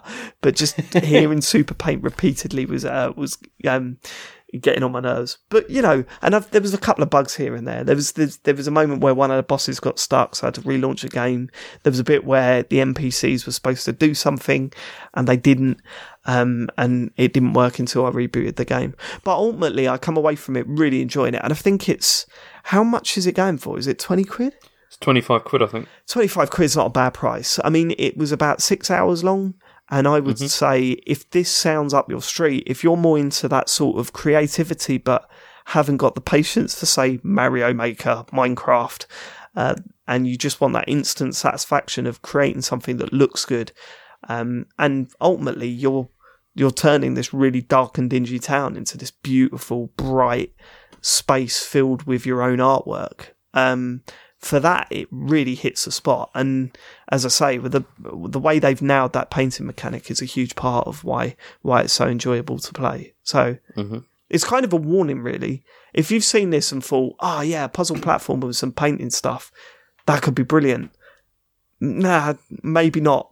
Um, but if you're thinking, "Hey," I just want to fuck around and create stuff and for it to look good, then this is totally, you should absolutely check this out. Uh, Yeah, I was quite confused about the game because this game got announced on State of Play in a VR section. So up until VR about a week it, before yeah. launch, I thought, oh, this is a full VR game. And it was only when I started reading or hearing reviews and stuff like, oh no, it's just got a VR section yeah, I think Um, there's like a VR experience thing tacked on, experience. yeah. yeah, yeah. Yeah, which Uh, is but, fine. yeah. I'd be interested That's to see cool, what that is. I'm assuming it's you painting in first person a little bit. It, it would make Yeah, sense. And that would look cool. And because obviously the painting as well, I mean, I, I didn't actually mention this, but everything you paint is slightly animated as well. So although you're painting these like big neon paintings with beautiful lights and all this sort of stuff, it's all sort of moving as well. Uh, not majorly, but you can see it like swaying and moving around on the walls and yeah, I mean, there's this great moment where that once you so to progress to the next part of the level, you need to there's fairy lights everywhere, and you need to paint under the fairy lights to light them up. Um, and once you get to the end of the level, it gives you like panning shots of all the fairy lights that you've lit up. And because you've had to paint there, all your paintings are there as well. And it is really kind of like, fuck yeah, I remember that. I remember I did that, and I remember, and it all looks like you've had a real effect on the play space. It's yeah, it's like the the the the, the uh, town is a canvas more than anything else. It's This Really does good. sound like something I'd like. I feel like I'd like to give it a try. you probably should. But yeah. Um, it's I, I, I, you know, there's uh, people I think have been put off by it slightly, uh, Mhm. because of the lack of knowing what it is. But I th- I hope that I've been able to describe it well enough because I think there's a lot of people out there, as much as people out there that would have gone into this like wanting to play a puzzle platform and be disappointed. I think there's pe- also people that think, ah, I'm not really up for puzzle platformer that would actually go on to really like it. So if it if that sounds up your street, then absolutely get it because it's. I mean, even just to look at, it's fucking stunning. Yeah, really, I really love the art style to it. Yeah. So and the score, the bu- the music's beautiful as well. So, um, yeah, really glad I played it. really glad I played it. I'm not sure if it'll be anywhere my, near my game of the year list, but not every game has to be, does it? Um, No, I'm glad it exactly. came out. It's good. Right. Oh, we're late again. Should we? Have we got many emails and stuff? Uh, we ain't got too many. Good. Um, Is he joking? Go on. what time- hang on, how long have we been going? No, we're t- two hours, 23 minutes I've got on the clock. That's, that's all right. Uh, right, emails. If you want to email us, you can do so at podcast at thecomputergameshow.com. Johnny Bull has done that. He says, Hi guys, enjoying the show as always. Welcome back, Dave, etc. The chatter about The Last of Us 2 has made me think back to my time with the original game and brought up a question I would like to ask you guys. While I enjoyed The Last of Us a great deal, uh, I just couldn't connect with it on an emotional level due to having absolutely zero parental instincts. I really don't like kids and don't have uh, don't have a fatherly bone in my body. All Ellie did for me was break the immersion due to a different weird pathfinding issues. I think it's a real shame as I know so many people who felt they had a deep connection to the main characters and enjoyed it far more than I did because of this. I just couldn't find it in me to care about the relationship with Ellie. It just didn't click with me. Is there any game you can think of that you haven't enjoyed as uh, haven't enjoyed as much as you could have because you're just a broken shell of a human being?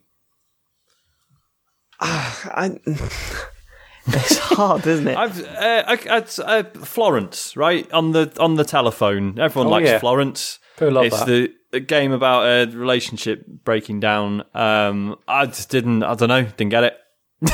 um, I love the soundtrack. I love the the way it looks and stuff. Um, I just for some reason tales of adult relationships breaking down. I'm always just like, that's not my life. I can't relate to it. I don't. I don't know. Just didn't I get me. would probably say uh, this will upset Matt. I I like To the Moon. I didn't Oh, find mate. it as emotionally um, Unbelievable. affecting as many other people did. Okay. Did you play that before or after you were married? Oh Jesus, I can't remember. So we got married in the co- I, no, it would have been after. Yeah, it would have been Yeah. after. I wasn't sure if that would affect it. Yeah, Yeah, yeah. I thought really. that was deeply, uh, deeply affecting. Yeah, man. I think it was too. The symbolism in it for me was too uh, overplayed. Because it was the bunny stuff. Was it the bunny that was the big thing in that? Yeah, yeah. And it was Yeah, kind yeah. of like I see the importance of the bunny, and it just kept oh, the bunny, the bunny guys. And I was like, yeah, no, no, I get it. Yeah, no, Remember. I see the I see the importance of the bunny. It- Oh, no, it's the bunny again, and I- and it, a part of that was kind of like, okay, all right, I get, I could get it, yeah. you know. Um, but no, I, don't- I mean, I really enjoyed it. Don't get me wrong. Mm-hmm. I was just a little bit disappointed that it didn't affect me as much as it did other people. You know, Yeah. it's I don't know why. I can't quite put my finger on it, but yeah, it didn't really Yeah. get me as much as I, as I was hoping it to. Yeah, I mean, and, and to be clear, Johnny, like, it doesn't make you a broken shell of a human being.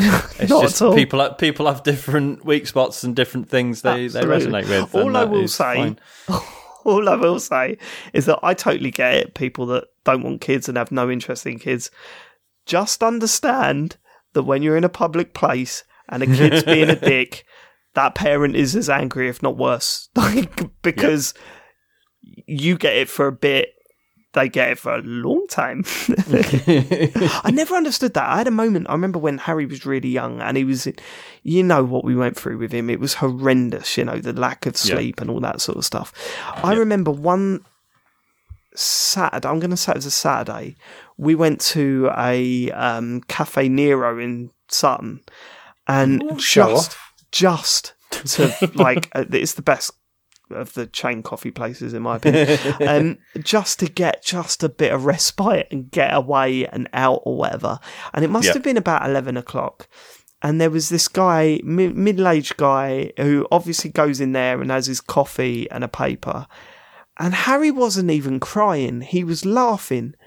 And the guy just lowered his paper looked at him and then at me and tutted and then put his put his paper back That's up. ridiculous. And I just Oh, thought that would really piss me off. I just thought, like, you're in a public place, and you, I know, I fully understand that it's frustrating that you must have come here for a bit of peace and quiet and read your paper and have a coffee, but you've come to a public place and kids are going to be here and then they can't help it. And, we, I, you know, initially I was telling him to shush. By the end of it, I was tickling him. I was literally leaning over and tickling him. He was belly laughing. And as he walked, as he walked past me, he slammed his paper down. That he went to walk out, and I just went, "See you, mate." I just gave him a big thumbs up. Fuck that guy. Which I'm not saying that's what you're like. All I'm saying is, in a Nintendo yeah, style, I've- please I've- understand. Spent the last two years like just waiting for that encounter. It's not nice. I, I know it's going to happen one day, and I'm just going to go ballistic. I think probably end up in prison. But yeah, I totally Uh, get people that don't want to have kids. yeah. so Yeah. I fully understand it.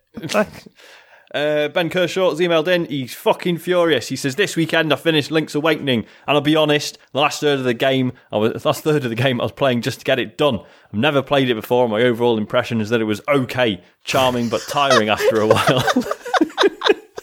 most people love."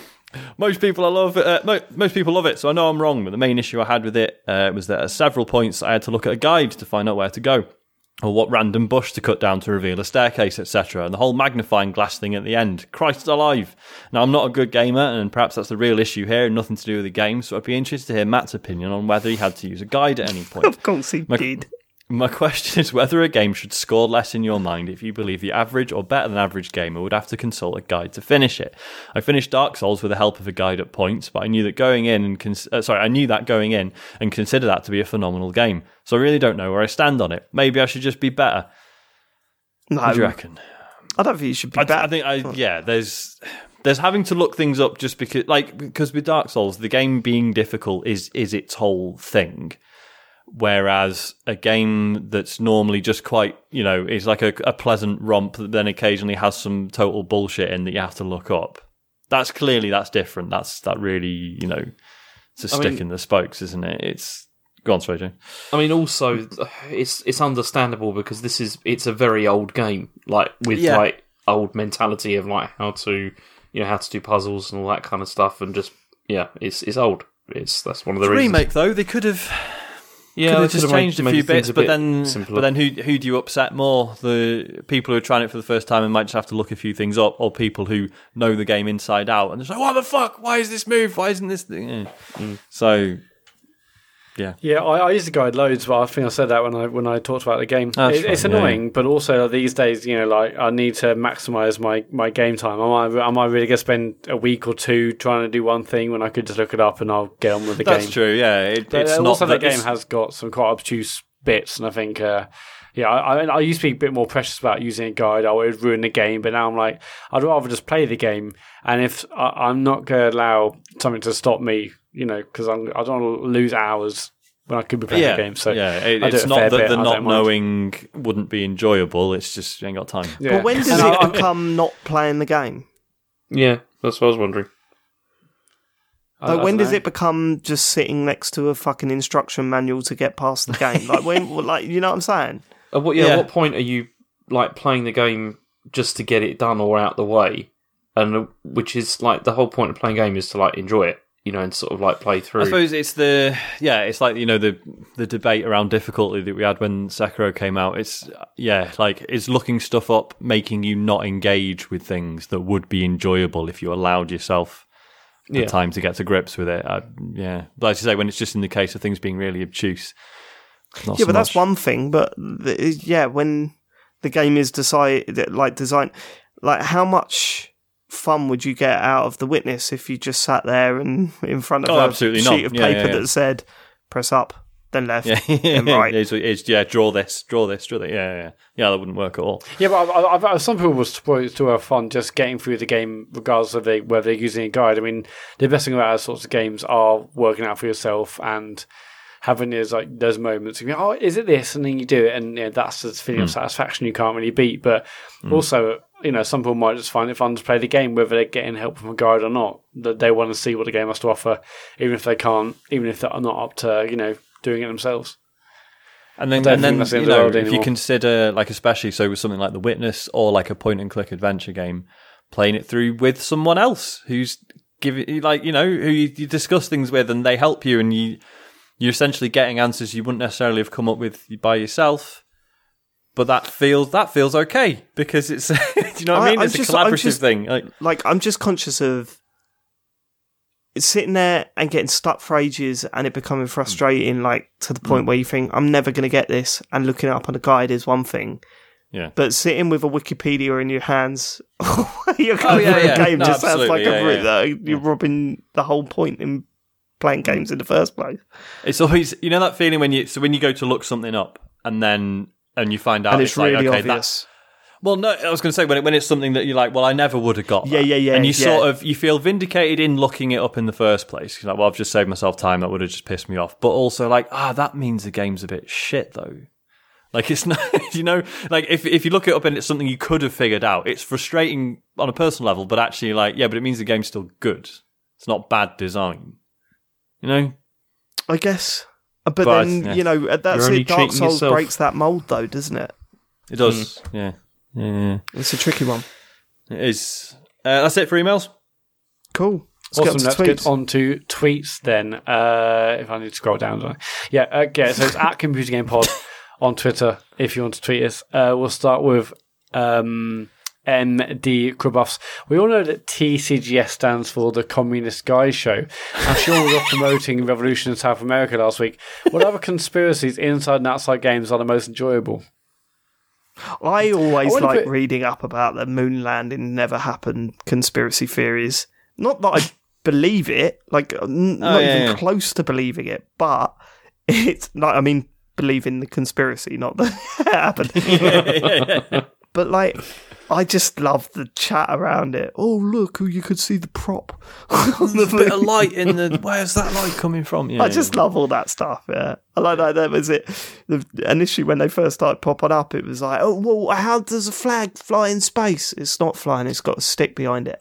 Yeah, but really, yeah, yeah, they're quite open about that. That's what that's what gets me about conspiracy theory people is is all that energy and that suspi- that suspicion just going in the wrong directions. So many people and companies, whatever governments, deserving of that scrutiny, and they just people are like, no, the Earth's flat. Fucking hell. That that's my favourite. That's my absolute favourite because it, it blows my mind. Have you seen the you seen the documentary on Netflix? Yeah, you've seen. Yeah, yeah.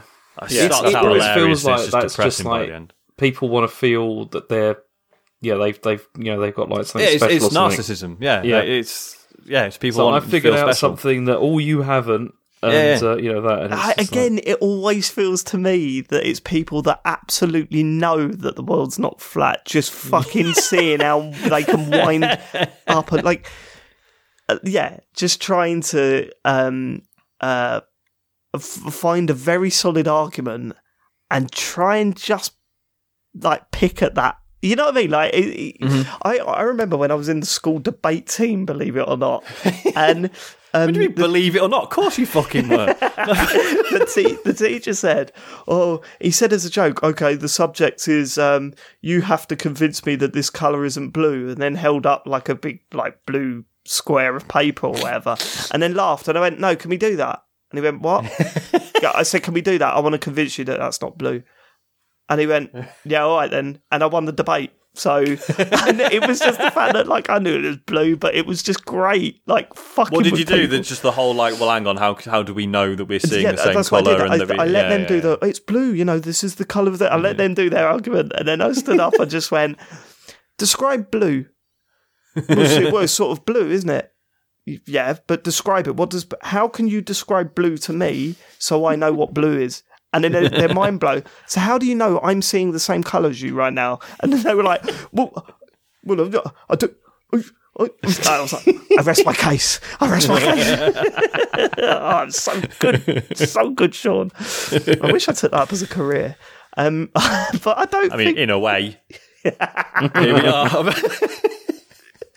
But yeah, no, I like. I, I genuinely think that vast majority. Don't get me wrong. There are definitely some people that believe it, but but I think hmm. the vast majority of the people on forums and stuff that are tweeting about this stuff and all that know that it's a fucking wind up. That's just the feeling that I get.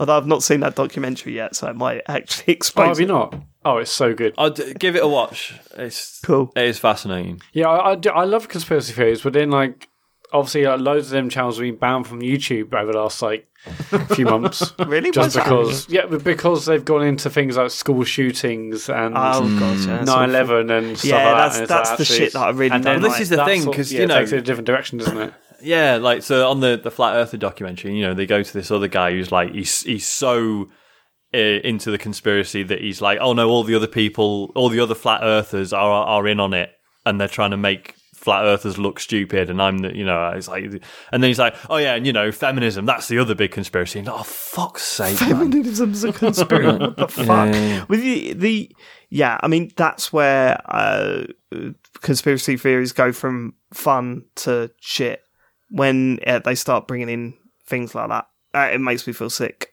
but yeah. you know, Uh, Andy Godwin, if you're stuck that brought the mood down, didn't it? Fucking hell, go on. if you're stuck in a let's move on. If you're stuck in a corny '80s body swap movie, which member of the, of the team would you like to spend 24 hours as, and what chaos would you create Oh, in their God. life before we went back to normal? Oh, this is I- so. This is such a good question. Uh, so I'd be Matt and just make him get a good uh, good night's sleep. No, that's not in the spirit of chaos. things. No, because he wake up next morning like, what happened? I got nothing done last night. I didn't stay up till five a.m. Oh man, it's a real toss up for me. It's either it's either James and do a lecture. oh yeah, I was thinking the exact same thing. No, like, I would, get be James. pyrotechnics and, and like just walk I out. was "Alright, thinking more like I'll be the final lecture fee, and I'm like, sir, what happened? What's this about China? And I'm like, oh, I don't really know. I've just been making the whole thing up. I just don't. I don't even know where. Is it near Slough? I don't even. Yeah, it's really embarrassing. That'd be or lovely. or um, be Sean and then just like spend two weeks taking cocaine. So then when he swaps back, it's like oh, They'll Mr. swap back and everyone will be like, "Oh, eh?" Sean, you've been you just the last couple of weeks. You've just been so on it, mate. You've been such a good laugh. You've so just got, you've got loads done. Sure. You just yeah, you just cool as hell, man. You just I, guys, I know I've been teetotal and that's been my thing for a while, but has anyone got any coke? I'm just a better why. person if I'm constantly off my face on cocaine. Oh, Who Oh, saw yeah, that yeah, coming? well, the- the- being Sean, and I'll basically stream every night, but just hammered. And everyone will be very, very concerned about me. It's like, Sean, what's happened? It's like, no, I've, you know, I had some, I was at a wedding and I had, a, I smelt whiskey, and this is what I do now. And you're like being sick on stream, all sorts. And you, you wake, I presume you wake up two weeks later not realizing what's happened. Oh, 24 hours. In my mind, but it was but two with weeks. way more Twitch subbers, so it'd be Yeah, alright. exactly. And like, Sean, what happened? It's like nothing. I was just just playing FIFA, isn't it? Like, Hello, Sean, everybody. Drink, Sit- drink down a can again. I did last night. Hello, everybody. Sit down. My name's Dr. James Farley. I'm going to be your lecturer for the day. Don't worry about the fact that I've got no trousers and pants on. It's, uh, just ignore that. Let's talk China. China. What, Matt? I was doing a, a Trump impression when he says China. Were you okay? Yes. Move on. I, mean, I was doing the the hand next signals, tweet. but you can't see it on radio. Uh, Okay. podcast. China. Uh, Thomas at Lumfluff. It's a Trump. It's clearly a Trump impression.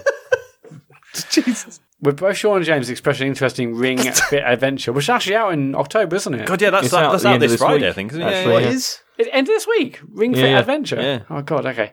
Um, can we have a competitive stream with trash talk and rocky music? That would be ace. I reckon Sean would be up for it. He has worn a suit crab, uh, a crab suit online. Uh, after all, but would Doctor Non Breakdance be uh, ag- agree to it? Nah. I don't know if it- I don't know if it stream's works not a as way a to Your do stream. stream would be brilliant. No, I wouldn't. The, the way to do this is to film this on high speed cameras and and then just put the whole video out in super slow motion. It'd be about Well, eight because I've thought long. about doing that with Beat Saber, just filming myself topless playing Beat Saber in slow oh, motion, oh, God, that'd be so good. put chariots of fire over it or something. But It'd have to be 8K as well, so you could just see every ripple. It'd be so good. okay. Well, m- maybe live on stage. I didn't realise that was out this week. Oh, I mean, It is, yeah. because uh, James, I know we, we sort of briefly half joked about doing like a, a weight loss challenge between the two of Yeah. us. You still you still considering that? Because I am. Well, yeah, I've, I've I've got it on order. Actually. Okay. I'm, All right. Cool. planning to I'll, buy get, I'll so- get it pre-ordered then. You should probably start the challenge in January, though, right? I mean, this weekend's a write-off, obviously. Yeah, and this weekend's Yeah. write-off. yeah, Fucking Go Korean Sean's barbecue, got mate. his It's gonna be amazing. Christmas. And you know And what that's it's, the you point. know Yeah, what it's cocaine like. that'll help with the weight loss, won't it? Yeah, you, you know what it's like after coming in. Yeah. A couple of them. Um, yeah, um, yeah, you should do it. That sounds great. Yeah. Spook, Okay. Mummy Haze. And uh, Busker Lily, what games world would you most likely see collapsed into a black hole and gotten rid of? Ooh. Um, Games World. Um, I, What's and that I'm going to Sean add really you know, all, all the fans, all the discussion about it, everything. oh, that's. I don't know. That's I tough. don't eh, none really. If you like, oh no, that's not in the spirit of things, is it? You got a fucking dick on something, you know. um, eh, the card game shit. Just get all the card. What's the biggest card game at the moment? What's wrong with the card games? What's the biggest card games at the moment, Sean?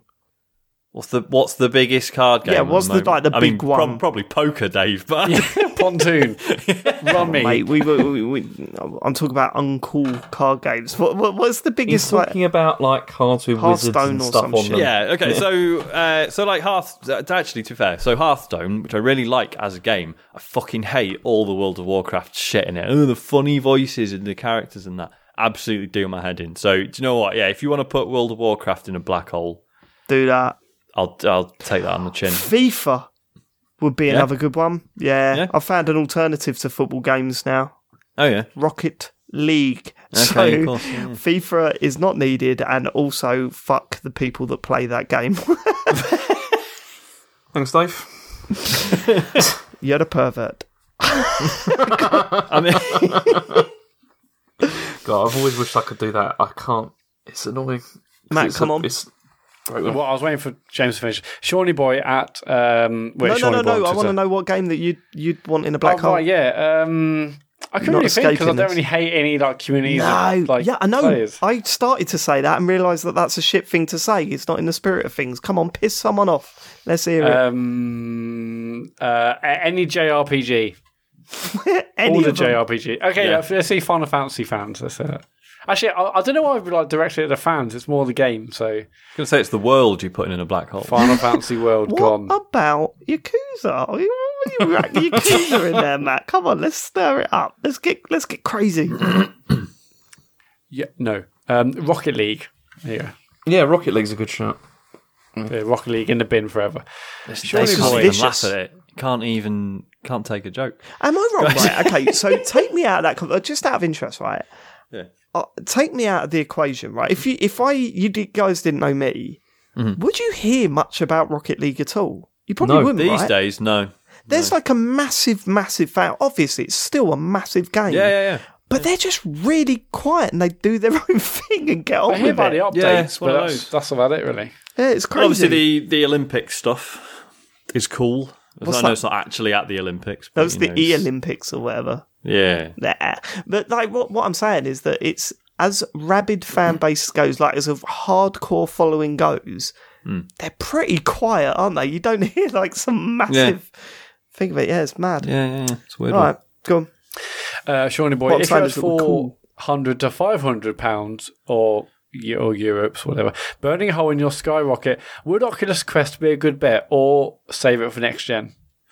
I mean, how much is it? Is it three hundred or four hundred? Uh, it's three hundred for the the was it the The 64 gig the sixty four gig Okay. one and and for Oh, mate, yeah, go look, for it. I I would say yes if you've not experienced uh, VR before. I'd say yeah. Mm-hmm. Um, if you've if put this way, As long as you realise you're not going to be on it every day like you would a console. if you've got a PS4, then probably get the PSVR, right? Unless you like poker. Then if you like poker, then that, that headset is essential. Flat out essential. That is it's just so fucking good. Um but no, if you've got a PS4, then probably the more exciting games are on P- PS PSVR, right? Mm, I mean, yeah, P- maybe. Well, PSVR right. ha- ha- has got the best library for VR games. If you had like 500 quid, spend half of it on PSVR, save the rest of PS5, you, you got best of both worlds. If you had five hundred quid, you could get PSVR and Oculus Quest. There you go. Or that, yeah. You wouldn't, though, would you?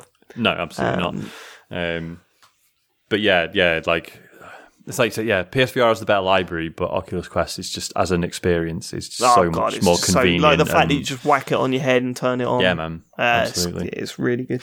Or you could just go into a shop and demand, they say, 500 one pound chocolate bars. yeah, Good I mean, shout. That, that'd be, Well, it's got on I always Amazon. think you can about. just buy them in buy the boxes. Yeah, I know, buy but it'd be it'd be it'd make a bigger impact, you know, if you said, you know, because Mate, I, I forget always, I Amazon. a lot. Forget Amazon. Get yourself down a Makro, mate. Get your Makro card yeah, well, out. Makro. No, no, because they probably get that a lot. I'm thinking like a regular Tesco. Like they may have 500 in the back room. Like a It- Makro, it's they're- key that you used to that inconvenience someone by doing this. Well, I just I just think about making impact. I think about it a lot. Like I think about it a lot. Basically, it, what what could I do this this exact second that would mean that people would remember me forever? Often, often, often those usually things are something often illegal? Bad. Yeah, it's often bad or illegal. like okay, like what if I like at work I just go up and start like jerking it in the office? Like obviously people would remember you forever, forever, but that'd be a bad way, a bad memory. Do you ever sometimes like you're just sitting around at work and you just think like, if I just went like ah for a second, Yeah, Just to Well, see it's what- the classic. It's the classic kick a duck thing, isn't it? yeah, like when you're by yeah. the ponds and you're, there's Sorry, a what? duck waddling it's past. Yeah, you, you've never had that thought where you you buy a the pond or classic kick a duck thing. Like that's a common phrase. no, it's not a common phrase, but it's a common fault. Like people have spoken about it a lot. Like you buy a pond, you see a duck walk past, and you think to yourself, like, what would people do if I just fucking booted that duck like as hard as I could into the middle of the pond or whatever? Like, what 'Cause would I think people that- do? Because 'cause I could do it. because what's so intriguing is that like the answer is they probably wouldn't do anything. I know. Horrible, horrible but, world. but, we live in. but, but, but again, go back to my point. Like that person would remember for the rest of their life that day that someone kicked a duck in the arse. Yeah, yeah. I think Oh, I for think sure. you'd at Well, in least your get case, some started like jerking it in the office. Well, yeah, exactly. But that's a bad thing. They'd all remember Matt been wanking onto a duck in public. Everyone, No, everyone's going to forget but- that. Every single What's day I think about happened that. to this podcast? Every day I'm like, okay, well, but I, as I've discussed with people from work, I'm like, it would always be a bad thing. And they're like, You Matt, do this. whoa. This will make an impact. you haven't discussed this with people at work, have you? Yeah, of course I've. I, I'm Oh, just saying, like, I sometimes I, want to think make an about just coming in wanking in the office. You can't do that. Yeah, and everyone says that's probably a bad thing, but maybe if you do No this shit. instead. But what do, what do they suggest to do instead? Call the Oh, police. I, I mean, I mean, well, like get, getting getting hair, the non-surgical hair replacement. I said, don't think that, I don't think that would make a big enough impact. Like, I want to do something where someone will, will remember you for the rest of their life, and Mate, but- and this is and you think that- wanking mate, in the office will do that? uh, this no, is no, Yeah. Matt Murray got it- sacked? it- James, it definitely will. Are you telling me if that happened in your office, you would ever forget that? Well, no yeah, chance. you you get sacked and arrested. Yeah, Matt, yeah, this is this is yeah, but forget that. absolutely haunting to listen to. James, James, forget that. But fundamentally, like, you would, if someone did that in your office, hmm. James, would you ever forget that? Probably not. But no, exactly. So that's that's you know, Because it's mission accomplished. traumatising. This isn't what about sort of shit this is going on in James's office for them to say probably won't forget that? probably not. I mean, yeah, it's not you know top top I mean, ten, it- I guess. it's happened four times this year already. Yeah, I can I'm imagine, on a written I imagine it happening and James saying, "Yeah, that's fine. That's fine. That's uh, that's, that's Fine, what's if you like that sort of thing, it's absolutely fine. Matt, that thought Yeah. process is horrific. It's I just think every it's day, so I think- scary. I know, I know, and bizarre. like I have to have to like always have to like shake my head to get myself out of it because you know It's like what I said about when. Capone stayed at my place for the first time, and Capone would always choose the funniest option, but Capone's humour is rather strange. And I just thought, what if he came and stayed in my flat and thought the ultimate punchline to all my Joypod stuff is to murder David Turner in his sleep? Slept with one eye open that night. What's what's worse though? I mean, is it like you kicking a swan or whatever or whatever or Why has it got Matt to a wanking? swan? Ah, because Well, Matt Swan's got it fucking coming, mate. I if I, if I had to kick a bird, it might as well be a swan. Really? Penguin? Yeah, fuck them. But I don't really What- want what- to. I what- don't what's want to wrong with endanger penguins? wildlife. What 'Cause penguins they- done to you? Yeah, nothing. But they, it'd be fu- like I bet they fall over funnier. Like a swan will just be like flapping Ah, its wings no, and it'll waddle about or whatever. But like a penguin might roll. Nah, mate, no, like if an go egg. for the neck. Go for the neck on a swan. Bang. Yeah, but they break your arm. Um, no, they can't. It's a myth. Is it a myth? Yeah, Tell it's a that to my Well, granddad. let's let's find out. you can't. You can't tell that to my hurt. granddad. I He's don't want to dead. hurt. You know, nature, frankly. And at least my way, no one's getting hurt. Swans aren't nature; they're property of the I'm Queen. not kicking Nor's, animals. Nor's Matt sure. wanking. I'm not kicking nature. an animal to death. He's right. I'm I mean, doing Matt that. is Dave- right. Dave, it's that the most natural thing you can do, Matt, Matt's crime is victimless. It's just Well, I don't know because everyone's got to see it and Yeah, be traumatized by it. you can avert your eyes. You don't have to watch it. Right, can we move on to the next And that's gonna be question? my- Fucking hell, that's what I James defending- the copper as well. That's what I tell the Flashing. policeman. It is sexual assault, James. Just to be clear, but he you could know just be in that the it's not corner, like harmless. you Like, know. "Ah, just look away. It's fine. So is Yeah, this is, episode yeah. called Wanking in the Office? I was, No, I was saying I'm we should just have to- call it "Remember Me," but I, Matt, you could hide behind a plant or something. James remembers that. no, because because Matt doesn't want to hide. it. The whole point is he's got Oh be. yeah, he wants it to be. Everyone Yeah. knows what's You're going literally on. describing a big train sketch now. Can we move on? Yeah, I, I, I, I know. Like listeners, like just let me know things I can do. It's not legal that would mean that someone would never forget me. That's I'm Please, just trying to think listeners, this is going to be Matt's respond. new YouTube channel. I'm just trying. I'm just trying to make a legacy, but like a, a funny one. there you go. The computer game show episode. What is it? One seven four Legacy. I was going to say you could just like cruise around on your electric skateboard around the office, but I get you all. I bet Yeah, you you're all do rec- that, don't no, you? Your electric scrapeboard or whatever. Just- Yeah, ele- I mean, I want to call the episode now "Electric Scrapeboard," but I don't know how to spell it. It's half past eleven. Can we just kill this now, please? We're having such a good time, James. Go on, Uh, next so- question. sorry, and, sorry. Um, electric scrapeboard. I mean, you've got to be careful because it sounds a bit racist. it needs to be. It needs to be. Uh, legacy. I think that's the one. Anyway, Legacy's let's move on. one. Let's not pick Yeah. the title. Let's get on to the next one. Uh, electric scrapeboard. Okay, well, okay, we'll end because James is crying about it. Uh, Phil Right. Waters at Philball on Twitter. How do you cope with pre-show, pre-live show nerves? Smoke. um, I don't think I get nervous actually. Like I'm pretty confident about what we do, so it, that makes things a lot easier. I mean, at the end of the day, everyone's there to see us because they like the show. It's a pre, it's a pre-selected audience, isn't it? Basically, not, not everyone, Sean. It's Well, a true. wildly different atmosphere than before when I used to go and do stand up. Oh That god, yeah, yeah, exactly. months that of anxiety. I could never do that. Yeah, it was horrific. like months of anxiety. Like the, Hmm. the night before, not being able to sleep, feeling sick all day, standing Yeah, in the pub watching people turn up. It just vomit inducing stuff. This I've never felt like that with these because No. um, yes, it's easy. Again, yeah. the only thing I worry about this is like technically, you know, w- w- will it record for the pod later? Will like my phone record the whole true, show? Yeah, yeah, yeah. That's the only thing I worry about. The rest is easy. Yeah, like at the end of the day, everyone who's there is is you know loves and supports us. So it's, you can't. Really, it's like it's like your own wedding. At first, you're really nervous, and you're like, "No, I'm surrounded by all my favourite people who want this day to go well, And the So- audience. and the audience." Um, yeah, it's like well, ev- everyone there is supportive. So why? Well, you know, what's the well, that's about? it. And I mean, the the you know, it's understandable that ner- nerves aren't as big for you three because you've been fucking carried for an hour and a half. That's But, yeah. We uh, just we just roll up. No, I mean, all joking aside, that that is a major thing because I'm like, I just have to go up. Dave will say some shit, and then when prompted, I'll come to life, and that's that's fine. Like, that is not helping my ego. Um, right, okay, are we done for this week? We are. yeah, We are. Next week. Next time you'll hear us will be live at EGX 2019. Very exciting. Matt, give Matt him will the have been sacked. Will have given the dates. Yeah, so obviously the live show is Sat- this Saturday, 3 pm. If you come down to EGX, please come down to the uh, Finish Fit and we'd love to say hello to you and you can watch, watch the show, of course. Uh, but after that, we've got an EGX meet. Now, again, as of time of recording, this meet is still happening at this location. Um, it's still at the uh, Fox ExCel uh, warehouse bar. Uh, you don't need an EGX ticket to go there. So and if you've seen this EGX, or even if you haven't, uh, feel free to come down and we'd love to say hello to you and, and, and say hi and stuff. So that's the Fox ExCel bar. We could be there from seven o'clock on the Saturday. More information on that is at thecomputergameshow.com slash events. Um, but on that Saturday as well, Dave is um, is battling out on uh, uh, what's called the EGX Super Super Test 2019 trophy. Dave turns on stage with Andy Hamilton, Acebo Tech. He is an I, indie I mean, game how has he ended up on stage with me? Like, honestly. Uh, yeah, so it's- Andy it's- it's- Hamilton?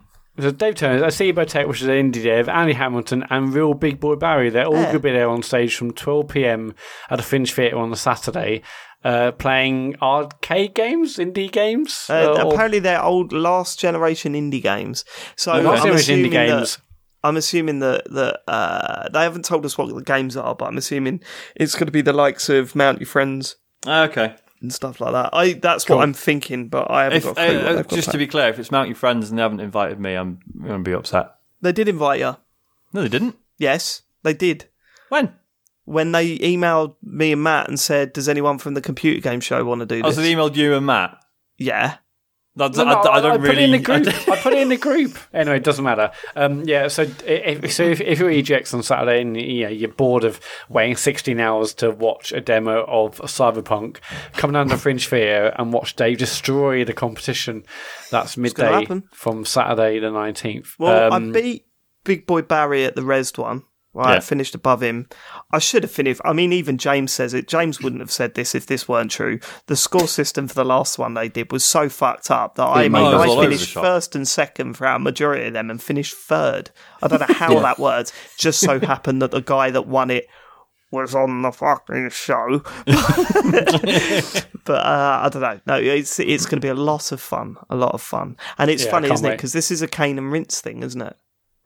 Yeah, but So they I- must have I- sat there and gone, guys, no one's going to show up. No one's going to show up. Who do we invite? Get Dave Turner's on. Oh, but he hates us, but it's the only way we're going to get an audience. So, you know, we need the numbers. yeah, we need the numbers. We've got So fill I two rows unlike last time. That Um, my fee was exceptionally high. Not as high as Big Boy Barry's. Go on. No, uh, yeah. So, so th- that's EGX. We're all there this weekend. If you if you if you see us walking around, please come up and say hello. Um, Especially to James. Should we try and? I know we we sort of talked about this last year. Should we try and all be active on our Instagram story this year? I'll give it a go. I think that'd be quite funny. Yeah, all right. Yeah, cool. Right, we'll that. that. story left, right, and centre. Yeah, so mate. yeah, um, that's EGX. Hopefully, we'll see you there. Uh, streaming wise, um, James and I aren't streaming this Friday, as I may have said in the week because we're at EGX. But I, I will be streaming on Sunday night at half past eight for more Sekiro. And then Sean, You're gonna be knackered. Yeah, fuck it. And, like I, I thought about that. Like, but not everyone's going to go to EGX. Am I, am I going to like you know let the people down that can't go to London? No, I'm not doing that. Yeah, so fuck 'em. I'm gonna be on. I'm gonna be streaming Sekiro Sunday night from half past eight, and then Sean is back from FIFA Yeah, on mate. Tuesday night from nine pm, and then the following Friday, James and I are back for Man of Medan, of course. Um, if you've got Amazon Prime, and so many millions of you do, you also have Twitch Prime, and with that you have one free subscription every month. And we'd really appreciate it massively. So if you went over to our channel and gave us gave us that sub, if you do it whilst we're streaming, you get a little nice little a cheeky shout out as well. We're on Patreon, patreon.com slash TCGS. And um, Oh, that's your time up, Matt. I'm afraid your time has run out. You've run out of uh, uh, time to plug stuff. That's a shame, isn't it?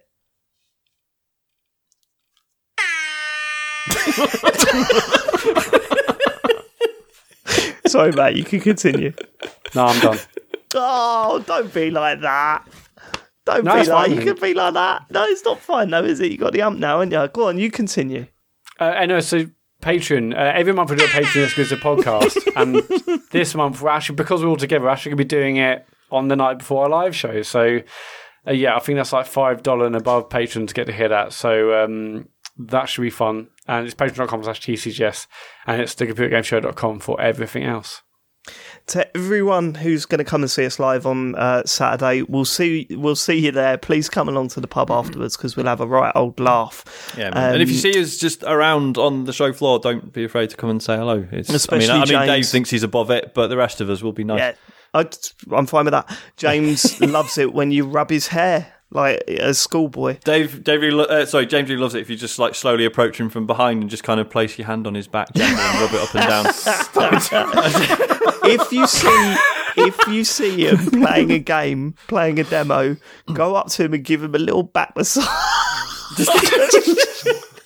little shoulder massage. he loves it. It's his Yeah, favourite he way to meet loves stuff. strangers. But for the rest of you, we'll catch you next week, same time, same place. Thanks for living it. We'll catch you later. Goodbye. Ta-ra. Goodbye.